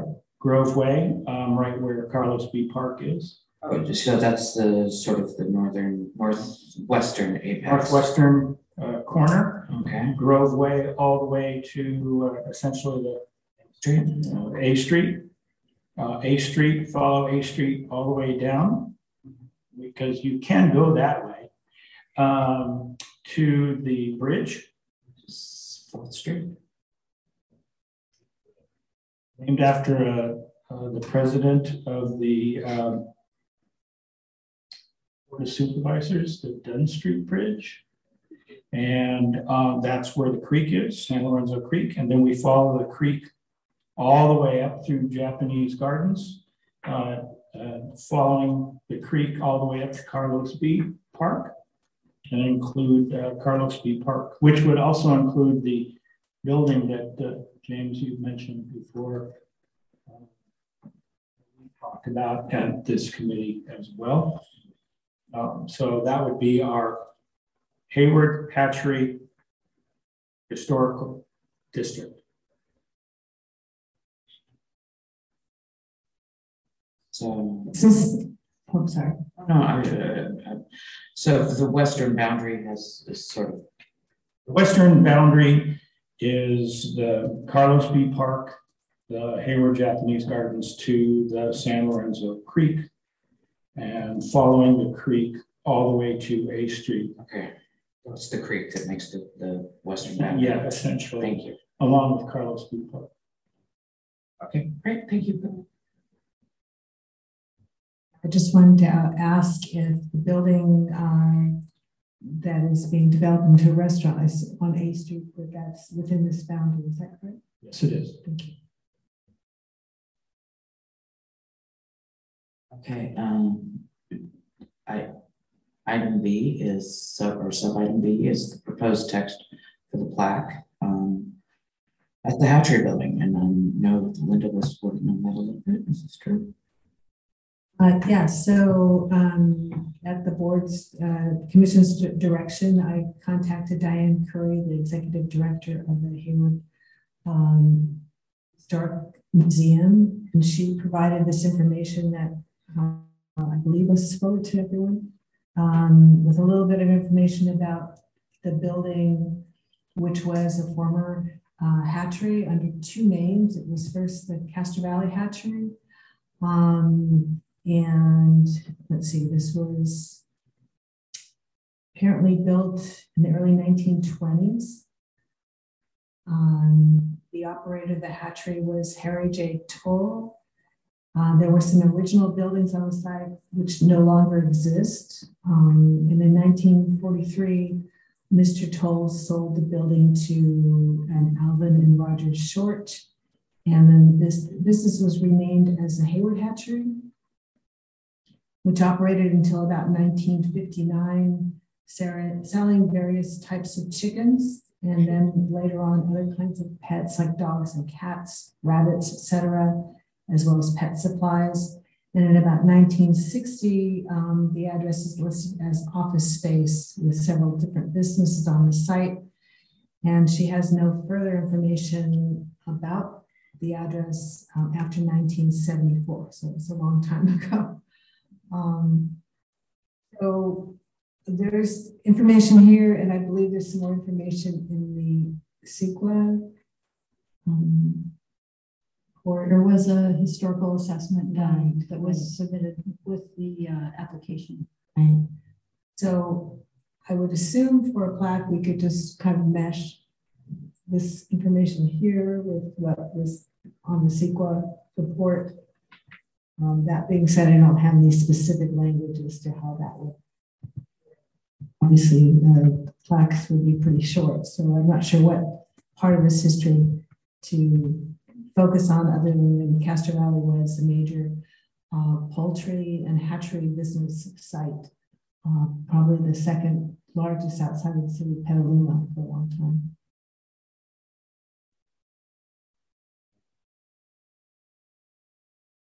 Any questions? I think so, um, not, not wrong. One, one question for you, Linda. In Fremont, there's Kimber Park, uh, and the Kimber uh, Nursery there, or Kimber Hatchery, uh, was a hatchery and they were raising eggs, uh, especially eggs that they were shipping all over the world. And it was a pretty large development, uh, a hundred years ago, plus or minus. And, uh, uh, I don't know how this one compares to that one.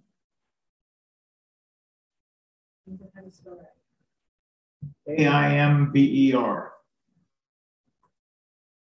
Yeah, there's not very much information about specifically if they were selling live chickens or the eggs or what part of it they were doing. The one in Fremont was selling eggs. Uh, they were doing um, some kind of genetic uh, breeding so that they uh, they got a preponderance of uh, particular type of eggs, and uh, and they were trying to get uh, more females than males. It was an interesting operation. So would that be of interest to you to know what type of? You mentioned it was the largest one outside of Petaluma, and I was just challenging that a little bit. Okay, thank you. Go ahead. Um, I've seen a lot of plaques where they have the actual old photograph and then they put the wording on top of the old photograph. So you can see what it looked like, plus you get to hear the history of it. It's pretty neat. And so my question to the commissioners, and I think I brought this up at the last one, and I'm um, well, unclear what the answer was. Do, do we wait on this plaque? In other words, are all these plaques or signposts for this historic area? Um, do they need to be the same? Do we wait until we find out where, where the process is on the historic district area before uh, doing any further exploration on this particular fact, other than getting a little more information about the chickens and the eggs? May? Yes, please do. Uh, I would recommend that we work, uh, well, essentially, we, we hold off on making any plaques or going ahead forward with any plaques. Because our report um, from the, uh, the hard last, last time where, you know, the, the money that they've uh, received, the grants, and the building, A Street is essentially closed. Uh, but uh, if we can, uh, much like what James was talking about, if we can if we can leverage the developments, and in this case, HARD and the county in terms of the development of A Street and this whole park area, if we can leverage them, then I think we could actually get bigger plaques and um, and more signage in that area to uh, coincide with the idea of a historical district. Uh, so I, I um, I sure don't want us to be ignored, uh, like uh, apparently we were um, with this tank house. But if we can uh, keep this up front and put this on the radar of both HARD and the, the development agency, then I I would like to hold off on establishing any plaques and utilize what, what efforts, monies, talents um, they have, and they have plenty, to, um, to really create some signage uh, and some plaques on that. Uh, yes, Al. Yes. Sorry. Yes. Commissioner um, I, I, I would like to propose that uh, we uh, make it a condition of the development that a plaque uh, of size and language be determined to be determined will be put as one of the conditions of uh, the development so that the developer is, ends up doing putting the plaque because you're talking uh, essentially chump change, probably less than ten thousand dollars, and uh, and I would propose that the developer pay for that instead of the county paying for it. I might just add um, you might want to consider that the, when the developer came and, and spoke to you, he did offer to put a plaque up uh, and was very willing to do so. I don't know exactly what the time frame is for the developer, but you might want to make sure that the plaque is part of the development or you know that for that particular building for the developer goes away. Mm-hmm. I, I, I don't know, I don't know if the applicant will maintain ownership of the building or, you know, move on to another project. I, I don't know what the, um, the situation is there, but it, it, it just seems like if you wait too long, the project might be done, the developer might move on, and it would be much more difficult to, to get the plaque done. That makes sense. Yes. Commissioner Schmaltz. Mm, sort of determining these plaques and the language on them. uh, Commissioner Patterson had mentioned that Dr. Maris had uh, some historical knowledge about sort of the um, tribes in the area and their use of the location. And I'm wondering, first, you know, where did that information come from? And wondering if it's the purview of this um, commission to sort of liaise with the tribes to sort of get their version of what that, that historic significance is. Uh, so, so that they can have their sort of words um, in that area as well, in addition to sort of the the uh, you know quote unquote Western sort of uh, uh, historical significance of the area. I, I agree, but uh, and where uh, we finally got a hold of the Hayward Historical Society, so um, I think that's a great a great idea. I also think that um, you know, when, when HARD was describing the staging area that they were going to create next to the Ruby Street um, property, um, I thought that would be just ripe for signage and um, uh, plaques or, or stands with, you know, signs uh, that could go along the creek. So um, I'd like, I think we would want to be part of that too. Okay, yes.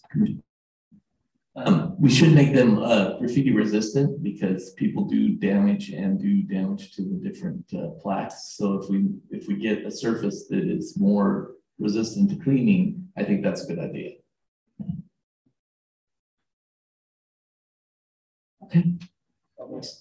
Um, I usually take a, a walk down to Oyster Point and um, there is a sign that that's what I'm thinking of. There's a sign that talks about the wetlands and doesn't talk, it, it, it reads.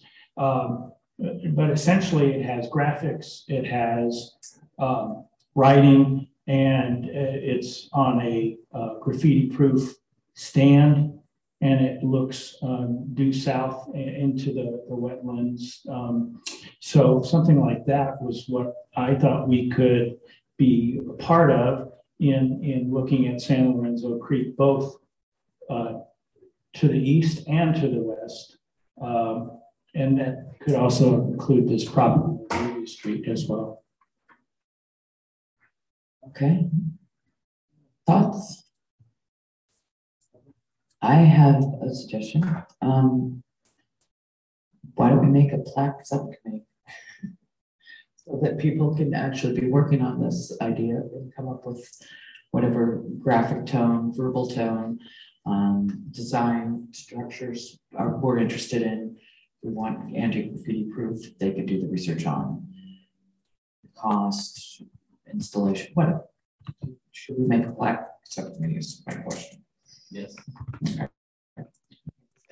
Subcommittees have a tendency to get things done.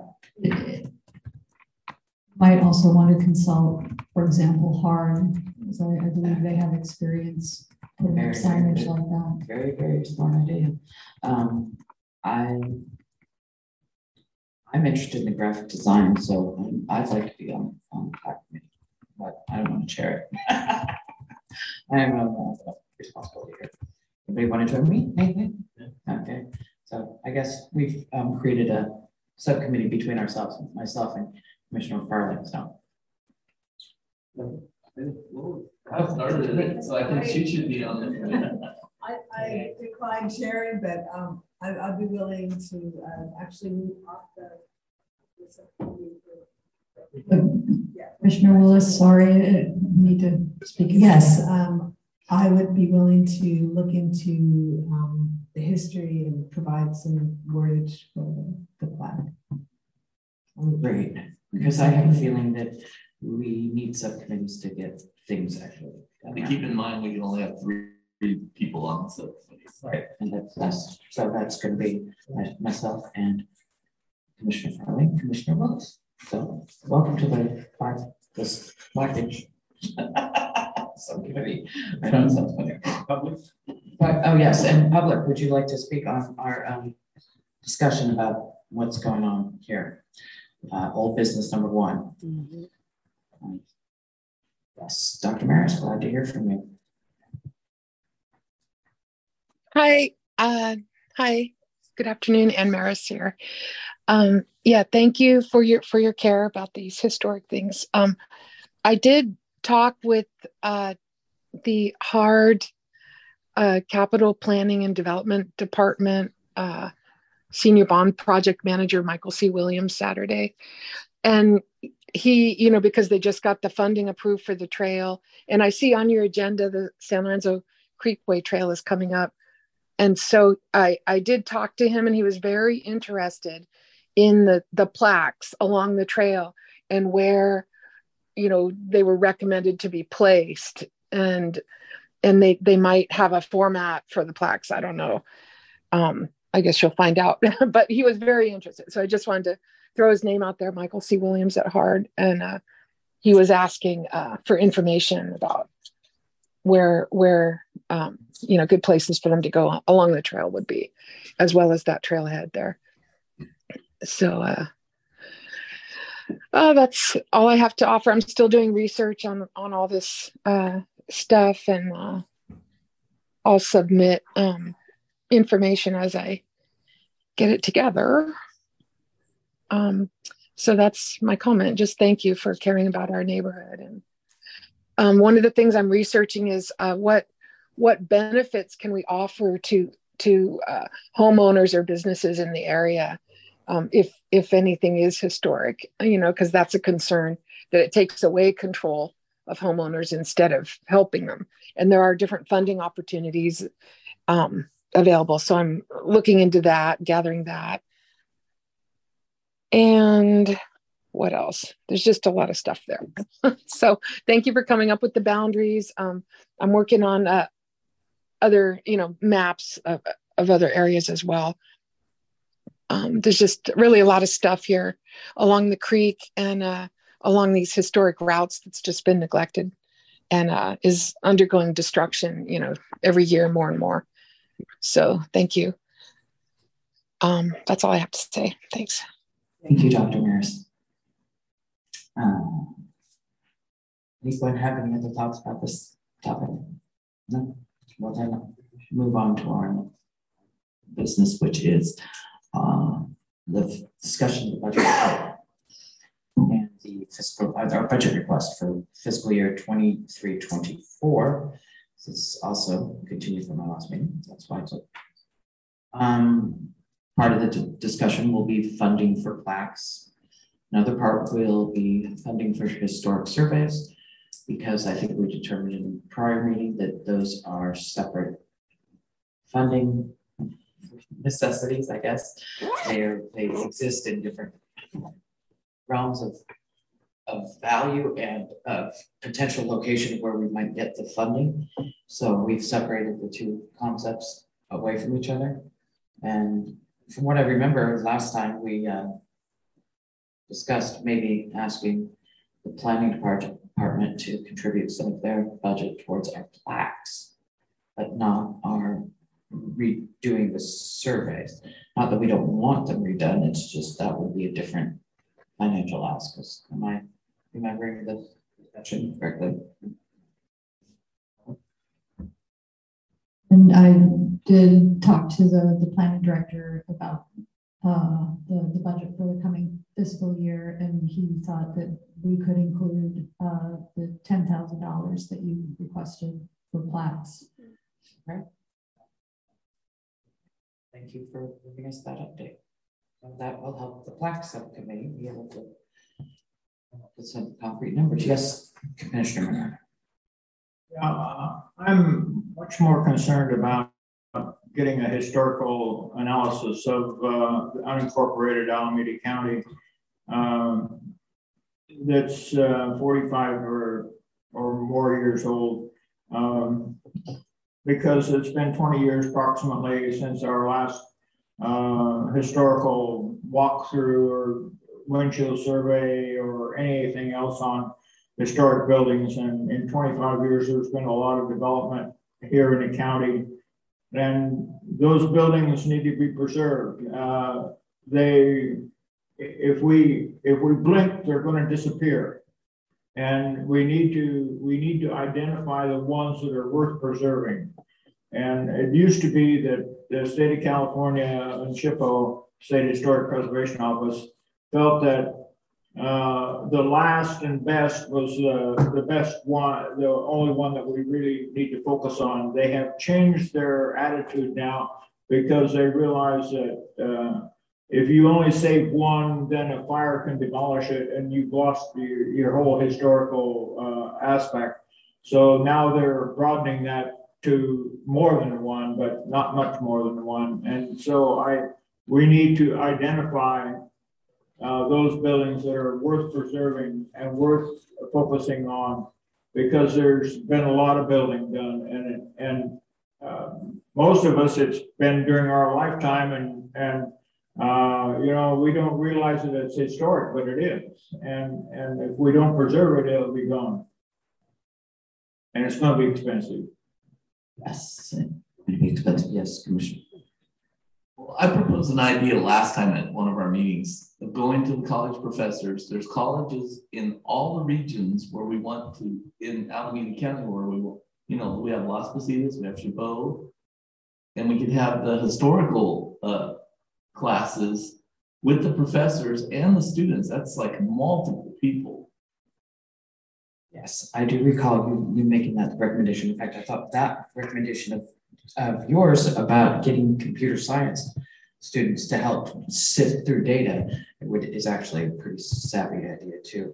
Um, but Liz had mentioned that the big problem with getting college students to do anything is that they have to be supervised and she doesn't have the staff to do it and we don't have the capacity to do it either. So it kind of leaves us in a pickle. I'm saying if they make it a class project and maybe we can get the professors, maybe I can go down and talk to the professors at the colleges if you guys are okay with this. What do you have to say about this? Commissioner Fox? Oh, I'm a professor at uh, CSU East Bay. So I reached out to the history department um, and in talking with them about doing exactly what you propose. So I'm scheduled a meeting with one of the faculty there that has knowledge of historical surveys.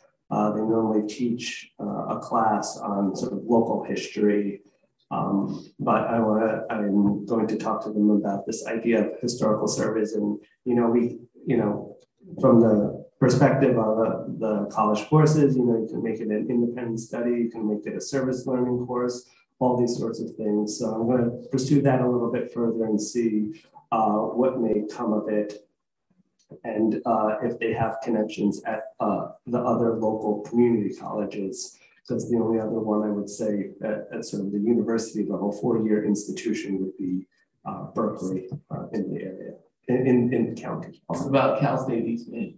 That's where you were. Oh, that's where I am, yeah. and history department, of course, is a great place to go. I would also recommend the geography department. Science is not, I think, idea of have sifting through data is a great idea too.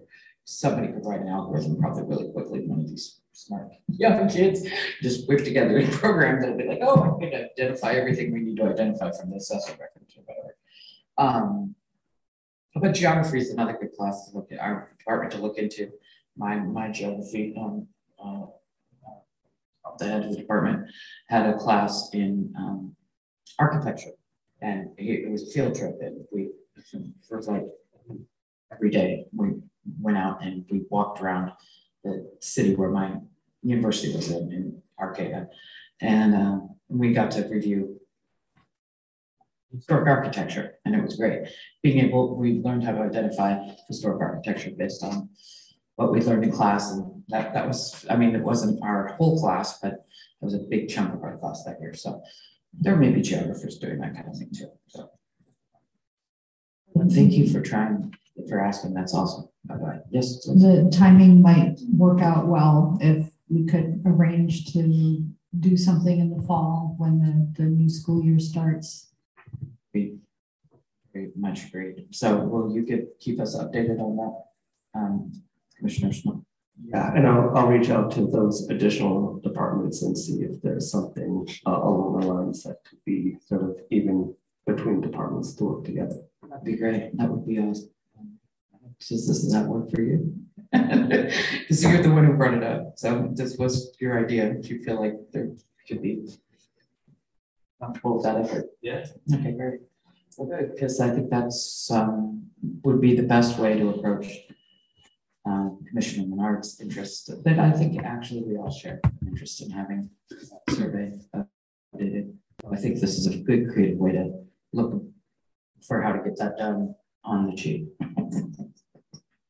As they say, so that's a great thing. Um, would anyone, does anyone from the public have any comments they want to make about this? There are no raised hands. Well, then, and I think we should move on to item number three, which is you're considering a letter of support for preservation in Alapusa. Still doing research. Okay. We keep it on the agenda as a, and just visit back periodically with you guys, with you to see how it's going. Because we will, I mean. Uh, or if you think it's gonna be a while, we can take it off and then schedule it when necessary.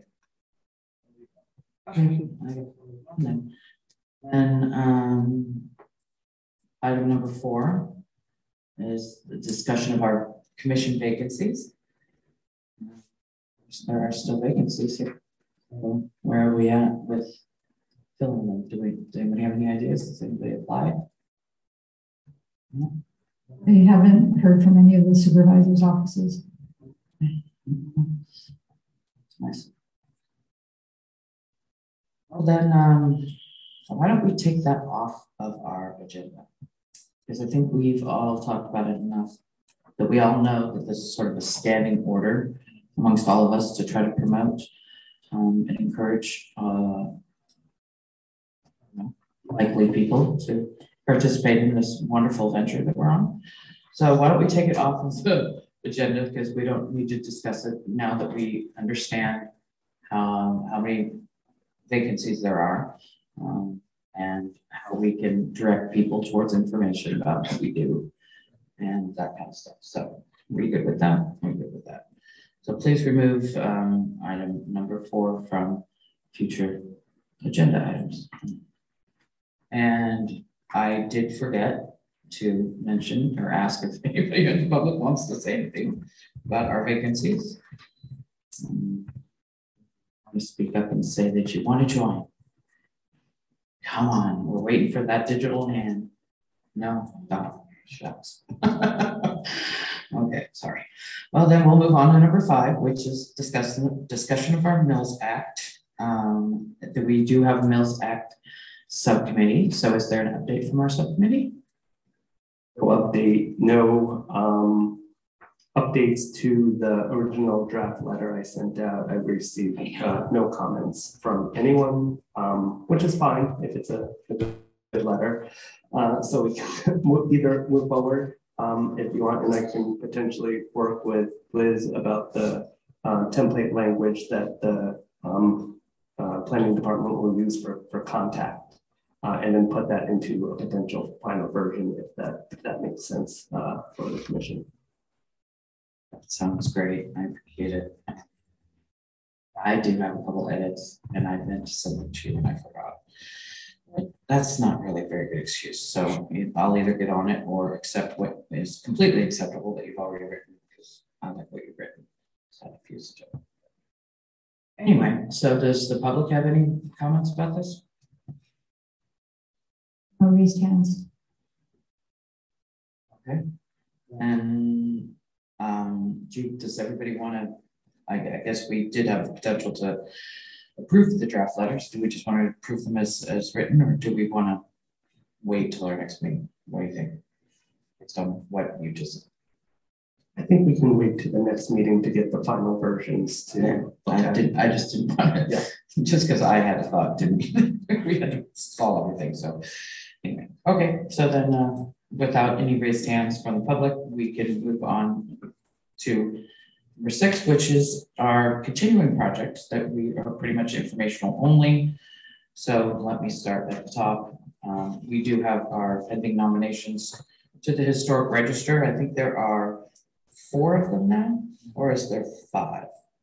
And we're still at four, okay. So, um. Probably now that the Board of Supervisors existing agenda has been backlogged because of. me get this. Um, it's probably gonna be even harder to get that onto their agenda, isn't, isn't it? But you did say that at least the letter for the, well, the library went out to them, right? Yes, I, I sent your previous letter to each of the supervisors. Okay. And that's because that there originally had been the supervisors meeting scheduled with the library on the agenda, correct? I'd like to say that I appreciate you sending that out. Um, that was timely and important, and I'm glad that she did that, so thank you. But as far as it stands, we are still in stall mode for getting these this potentially to the board so we can vote on, or they can vote on whether or not to nominate them to the register. On the register? They put them on the register. Yeah. We You nominated nominated the board folks. them on the to right, put them on. we have not been a- agendized, none of these have been agendized yet, correct? That, that's correct. And there, we don't have a potential, um, idea of when we might get this six months from now, you said last time, so five months. Um, After we get the housing element into the state. Okay. Okay, I just, I need to keep. What our hopeful sh- shot in the dark is. Um, yeah, I could see you want to say something. What, is that? I know, I'm just still concerned, especially after the conversation this morning, um, that, um, if they're not on, if they don't, if the board doesn't vote on putting on the register prior to voting on, um, whether to demolish the buildings, um, especially the library, that, um, won't be, um, protected. I, I understand that. I'm doing the very best I can. The, the priority right now has to be finishing the housing element. And I, I am working nights, days, weekends, holidays. I'm doing everything I can and I will get the, get them to the board as soon as possible. Should?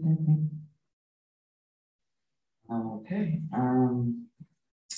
Then we have the plaque for Meekland, which I guess will be redirected into the subcommittee for plaques. Got my open better name first. But um, I I can't, I can't imagine anyone has an update on that plaque right now. I- But we, we did show you uh kind of a mock-up of a plaque several months ago. Yes, months ago, I thought you were gonna say just today. No, I don't remember saying that, but um, I do remember seeing it months ago, yes, that's, we'll incorporate that into our subcommittee. review. Sound fair, subcommittee? Okay, Great. So other continuing projects are all the proposed trails. We've got the Niles Canyon Trail, the San Lorenzo Creekway, the Foothill Trail Master Plan. All of those are still up and running and we, they're, we're happy to know that they're going on. Yes, Commissioner Menard, I can see you have something you want to say. You're contemplating something, really? Which one? Uh, what, the Niles Canyon Trail? On Niles Canyon Trail, last I heard, it has not yet been funded, but I think some of the others have been. Yeah, the San Lorenzo Creekway Trail was funded. And the foothill trail is, oh, I don't know if it's funded, but if they've got a master plan for it. Sounds pretty, sounds close to funded. Um, Um, Much of the, um, the foothill trail, um, will be built by developers. It's going to go through a lot of the, the Caltrans properties, um, starting in the, um, the unincorporated area and moving, uh, south through the, the Caltrans properties in the city of Hayward. Okay. So that it'll, it'll be developed in pieces as, as the land is developed. So I'm gonna recommend that we not talk about the trails anymore, because we've, it's, we've learned all about them, we've learned how they got funded, we supported them, we just need to wait to get them built, right? And then we can go walk on them or ride our bikes on them or something. But or do we feel like we have, We need to put them on the agenda. what purpose? I think there was some concern about the Friends of San Lorenzo Creek on one of the trails. with, Um, acting the creek, I, I don't have any details, but might be one reason to leave one. I think again that they should incorporate because they got a lot of trees there. When we went out and did our walkthrough, there's a lot of old trees that are like hundred fifty years old and more. And they're talking about in the development, is this right, Elizabeth, Liz, they're going to clear cut those trees and only have like, are they cutting down like ninety trees? Is this true? Mm-hmm. For the trails, No, but I meant for the development in that area. There, well, that's not the agenda item we're, Oh, we're talking about, but I, there, there would be some trees removed for that development, yes. Um, I was just wondering what further impact we could have. I mean, it's interesting to track these. I, I granted that I find them interesting. However, it seems to me that like there should be a a potential call to action for us to have it constantly be reviewed on our agenda. I'm just trying to find ways to trim our agenda down to make our meetings more compact. But if you guys want to keep the one that we don't know is funded, which is the Niles Canyon Trail. Want to keep that one on and then, and to- unless something happens with the Creek Trail, I mean, the San Lorenzo or the Foothill Trail, that we just want them off or. I was, um. Yeah. I, I was initially okay with, um, dropping these from the agenda, but I do think we should keep them because certainly the San Lorenzo Creekway, when considered with the historical district, considered with what HARD is planning on doing, which is going to be a long-term project. Um, and the Niles Canyon, much the, in the same capacity, it's not funded. We, you know, we want to see it funded. We want to see it happen. These trails, um, yeah, e- even the, even the, the foothill trail master plan, we, we know what the master plan is, we've seen it, but it's, it's, um, behooves the developer to, to build it. So I, I think we should probably somehow keep it on the agenda as a, as a talking point or something to touch upon now. Well, that's where it sits, is in the informational only section, so. Yes, go ahead. One of the other aspects we need to consider is also the signage along these trails. And uh, I, I think it's important that we um, make sure there's a historic reference to a lot of the signage for the trees, the plants, the buildings, or whatever is along the trail. Well, then we'll add that into the subcommittee. Signage, signage subcommittee, um, trail signage, okay. And we'll, I guess, keep this on the agenda, just because I don't want to take it off, I feel democratic in my sharing position here. Um, is there any, oh, Ron, okay. Yes, I was gonna say the public, but I don't know if I, I obviously, um, kind of skipped over their contributions to the first two things. Maybe I'll wait till I get to the end of the updates on continuing projects to the end of number six altogether. Um, right now I'm gonna do, um, subset D or whatever it is, uh, miscellaneous, which includes all of our miscellaneous little projects, the Lorenzo Theater restoration, um, the Caltrans eighty-four Bridge project, Route eighty-four Bridge project, um, the Little Log Cabin in Carlos Bee Park, and the possible skate park at the Adobe Center. Um, are there updates about of information, new information that we have on any of these things, or are they just trekking along? I think on the um, proposed skate park, I think the person from HARD was pretty clear that there weren't, nothing was gonna happen on that. So unless the skateboarders, you know, come to him and talk to HARD about it. So I, I think we can take that off. Okay, fair enough. Um, it just did along those same thoughts though. Uh, did you know there's a BMX park in uh, Livermore?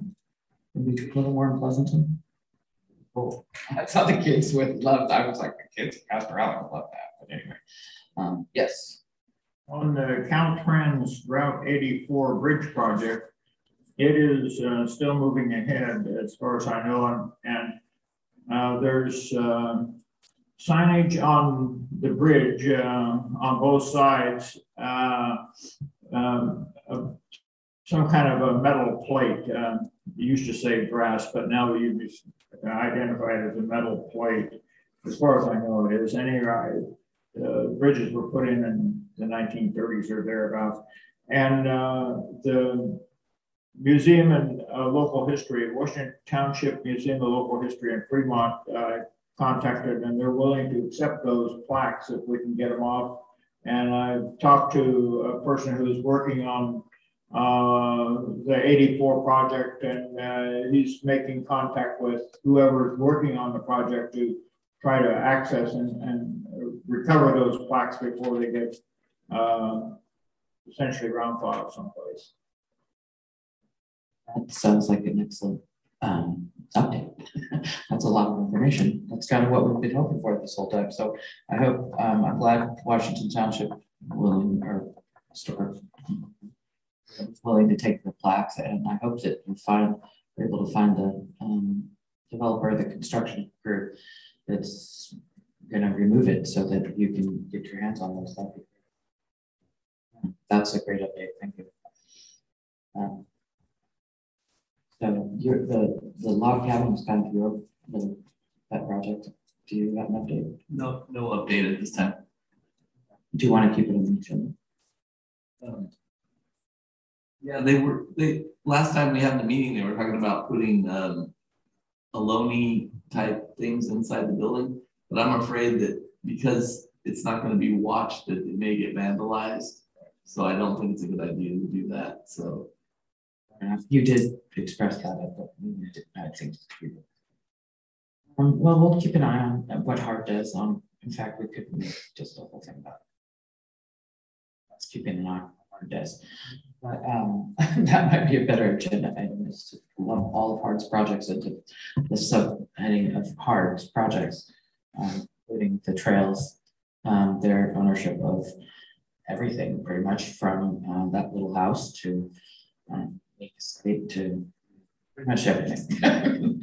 Hards, Hards are partner in, in preservation, so, and recreation too, so they're super, yes. I got one more question. Uh, I've noticed that San Lorenzo Theater restoration, I noticed that they haven't been working on it. It's kind of like, I haven't seen any workmen out there or anything for a long time now.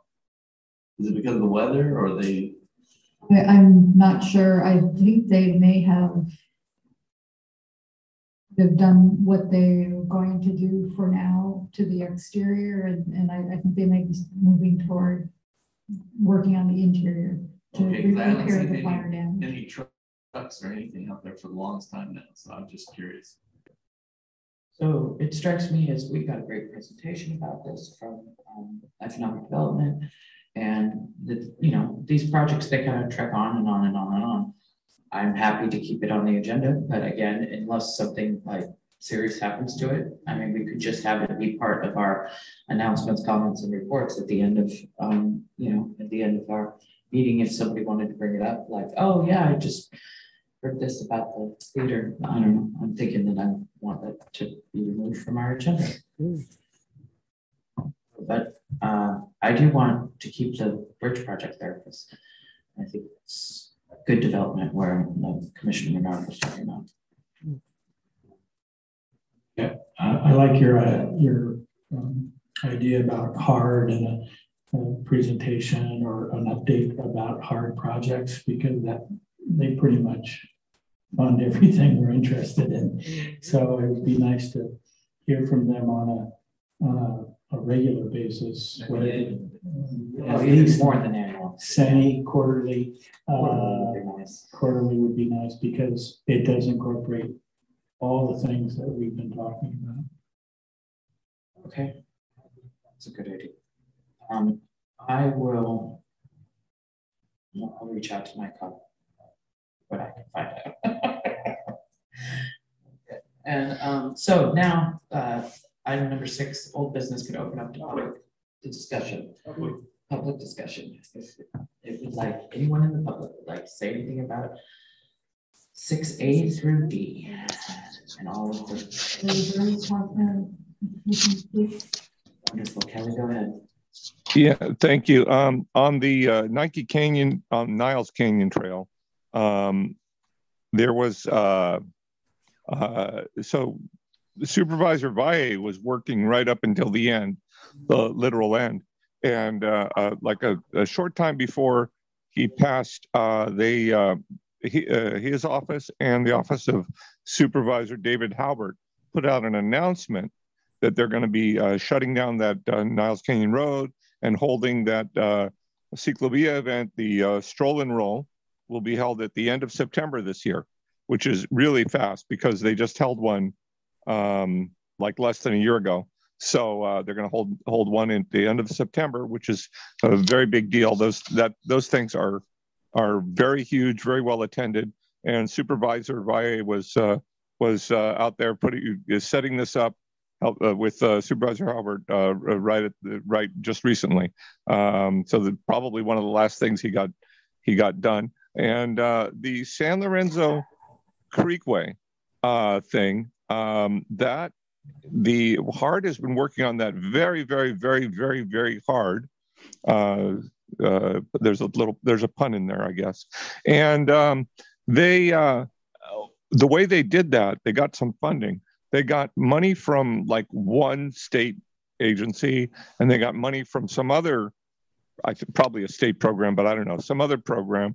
And and neither one was enough to build it. But uh, between the two of them, it added up to enough money. And they've been they've been trying and failing on getting uh, funding for a long for a while now. And now between these two things, they now have enough money, and that means that it's going to take uh, another two years worth of uh, probably planning, or I, I don't know what they're going to be doing for the next two years, but it's not building. And then maybe about two years from now, they think they're hoping to get to get started on this uh, Creekway. So the, they they got the money out of the way, and I guess it, projects nowadays take a lot of planning, a lot of permits, a lot of whatever. And uh, this thing is and now looks like it's uh, two years away. Not not the finishing, but the starting of this thing. So it's very exciting, very very exciting. This uh, this Creekway, um, and they they they had a little bit of opposition, but um, really, if you look at it all, all, on paper, it's it's a very very deserving project. It goes through a lot of uh, communities that need more more uh, recreational facilities. A lot of people that are not at the top end of the uh, of the uh, income distribution, uh, and uh, they need they they need, and it's a little bit crowded, and they need this stuff. So they're gonna get they're gonna get something that that they need. It's it's very good. Thanks. Thank you, Kevin. So. Yes, that's exactly how I was feeling. Yes, we are ready to have commission announcements, comments, and any reports that anyone would like to provide. We start at that end. Thank you. Go ahead, Commissioner Menard. Thank you. I, I was recently uh, informed by uh, another public agency, the Patterson House Advisory Board, that I must attend a Brown Act study session.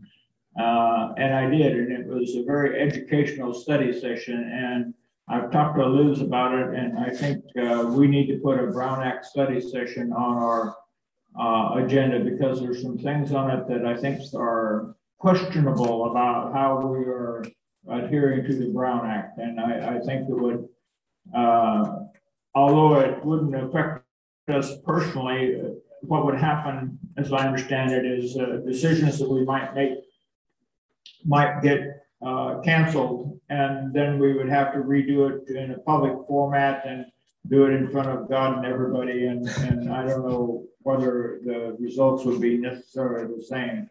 But uh, it, and then the cities could, or county could be sued uh, for failure to inform the public of what's going on. Uh, and that's, I think, the most important thing that we can do right now is to have a Brown Act training session. So I'd like to have uh, Liz put that on the agenda for a future meeting. I think that's a great idea. Can you do that, Liz? We'll talk to county counsel and see when they're available to attend the meeting. Super. That's great. Thank you, Al. That's great suggestion. So Any? The only thing I had was that, uh, I was wondering if we could get business cards, because if we're gonna be doing the work of the commission, we need something to pass out to people. When we're doing the work of the commission, so I was gonna ask Liz if there was some way we could get generic cards or something.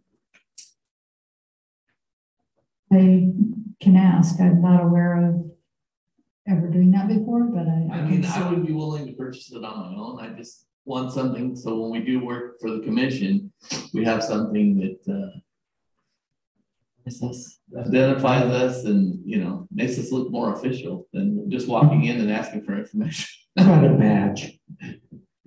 Like a, like a, like a, like a sheriff's badge kind I think that's a good idea for guys like me who jump fences, and I, I wouldn't like to get shot for not having a business card or a badge saying, saying who I was.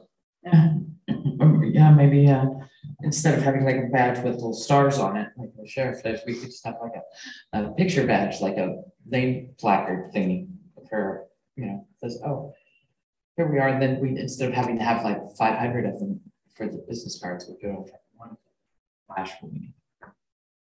It just makes it easier when you make contacts and you make, um, get together with people to have. business Oh, yeah. cards. Yeah, I agree with, I agree, absolutely agree, um, you want my business cards for all, or just, What's that? I said you want my business cards for all of us. I, I like badges. Like a- have a- like a name badge, kind of thing, but it makes us look official.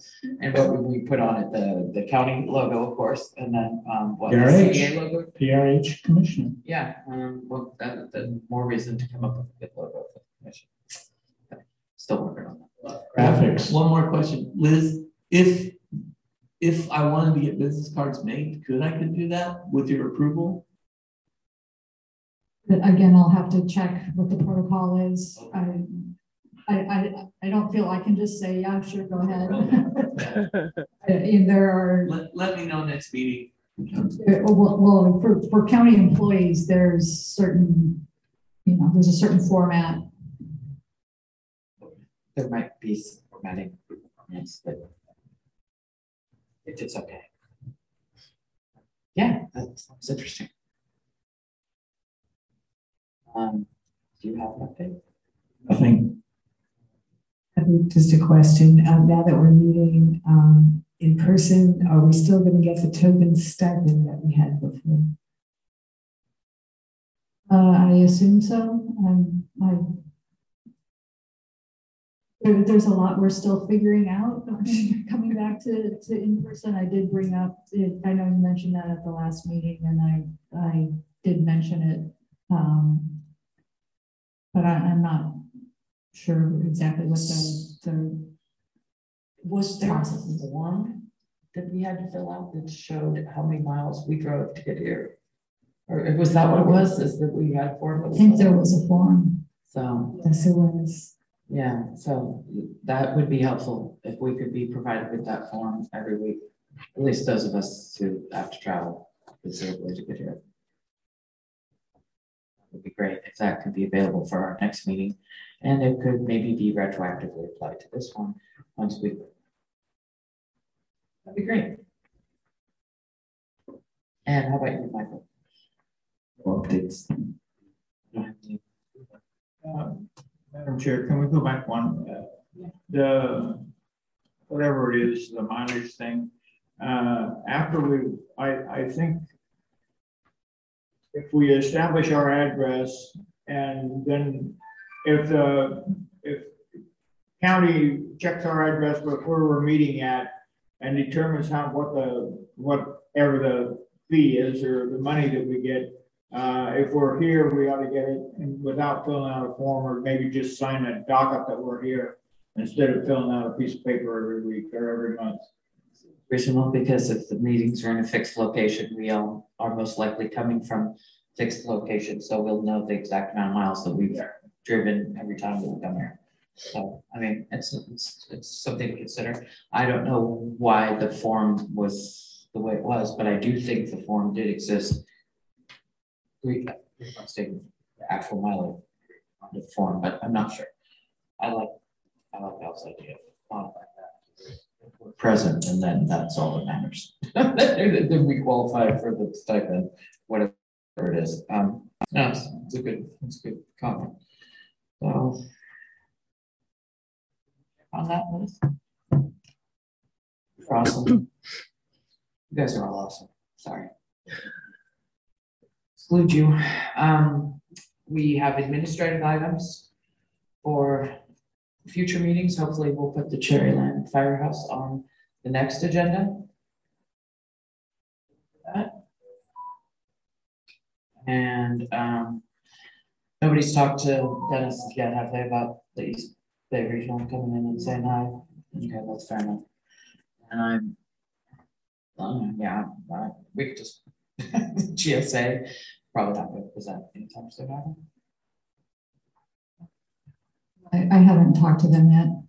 Yeah, that, that would imply yes, that I was correct. Okay, great, meeting's done, bye. Thank you for making it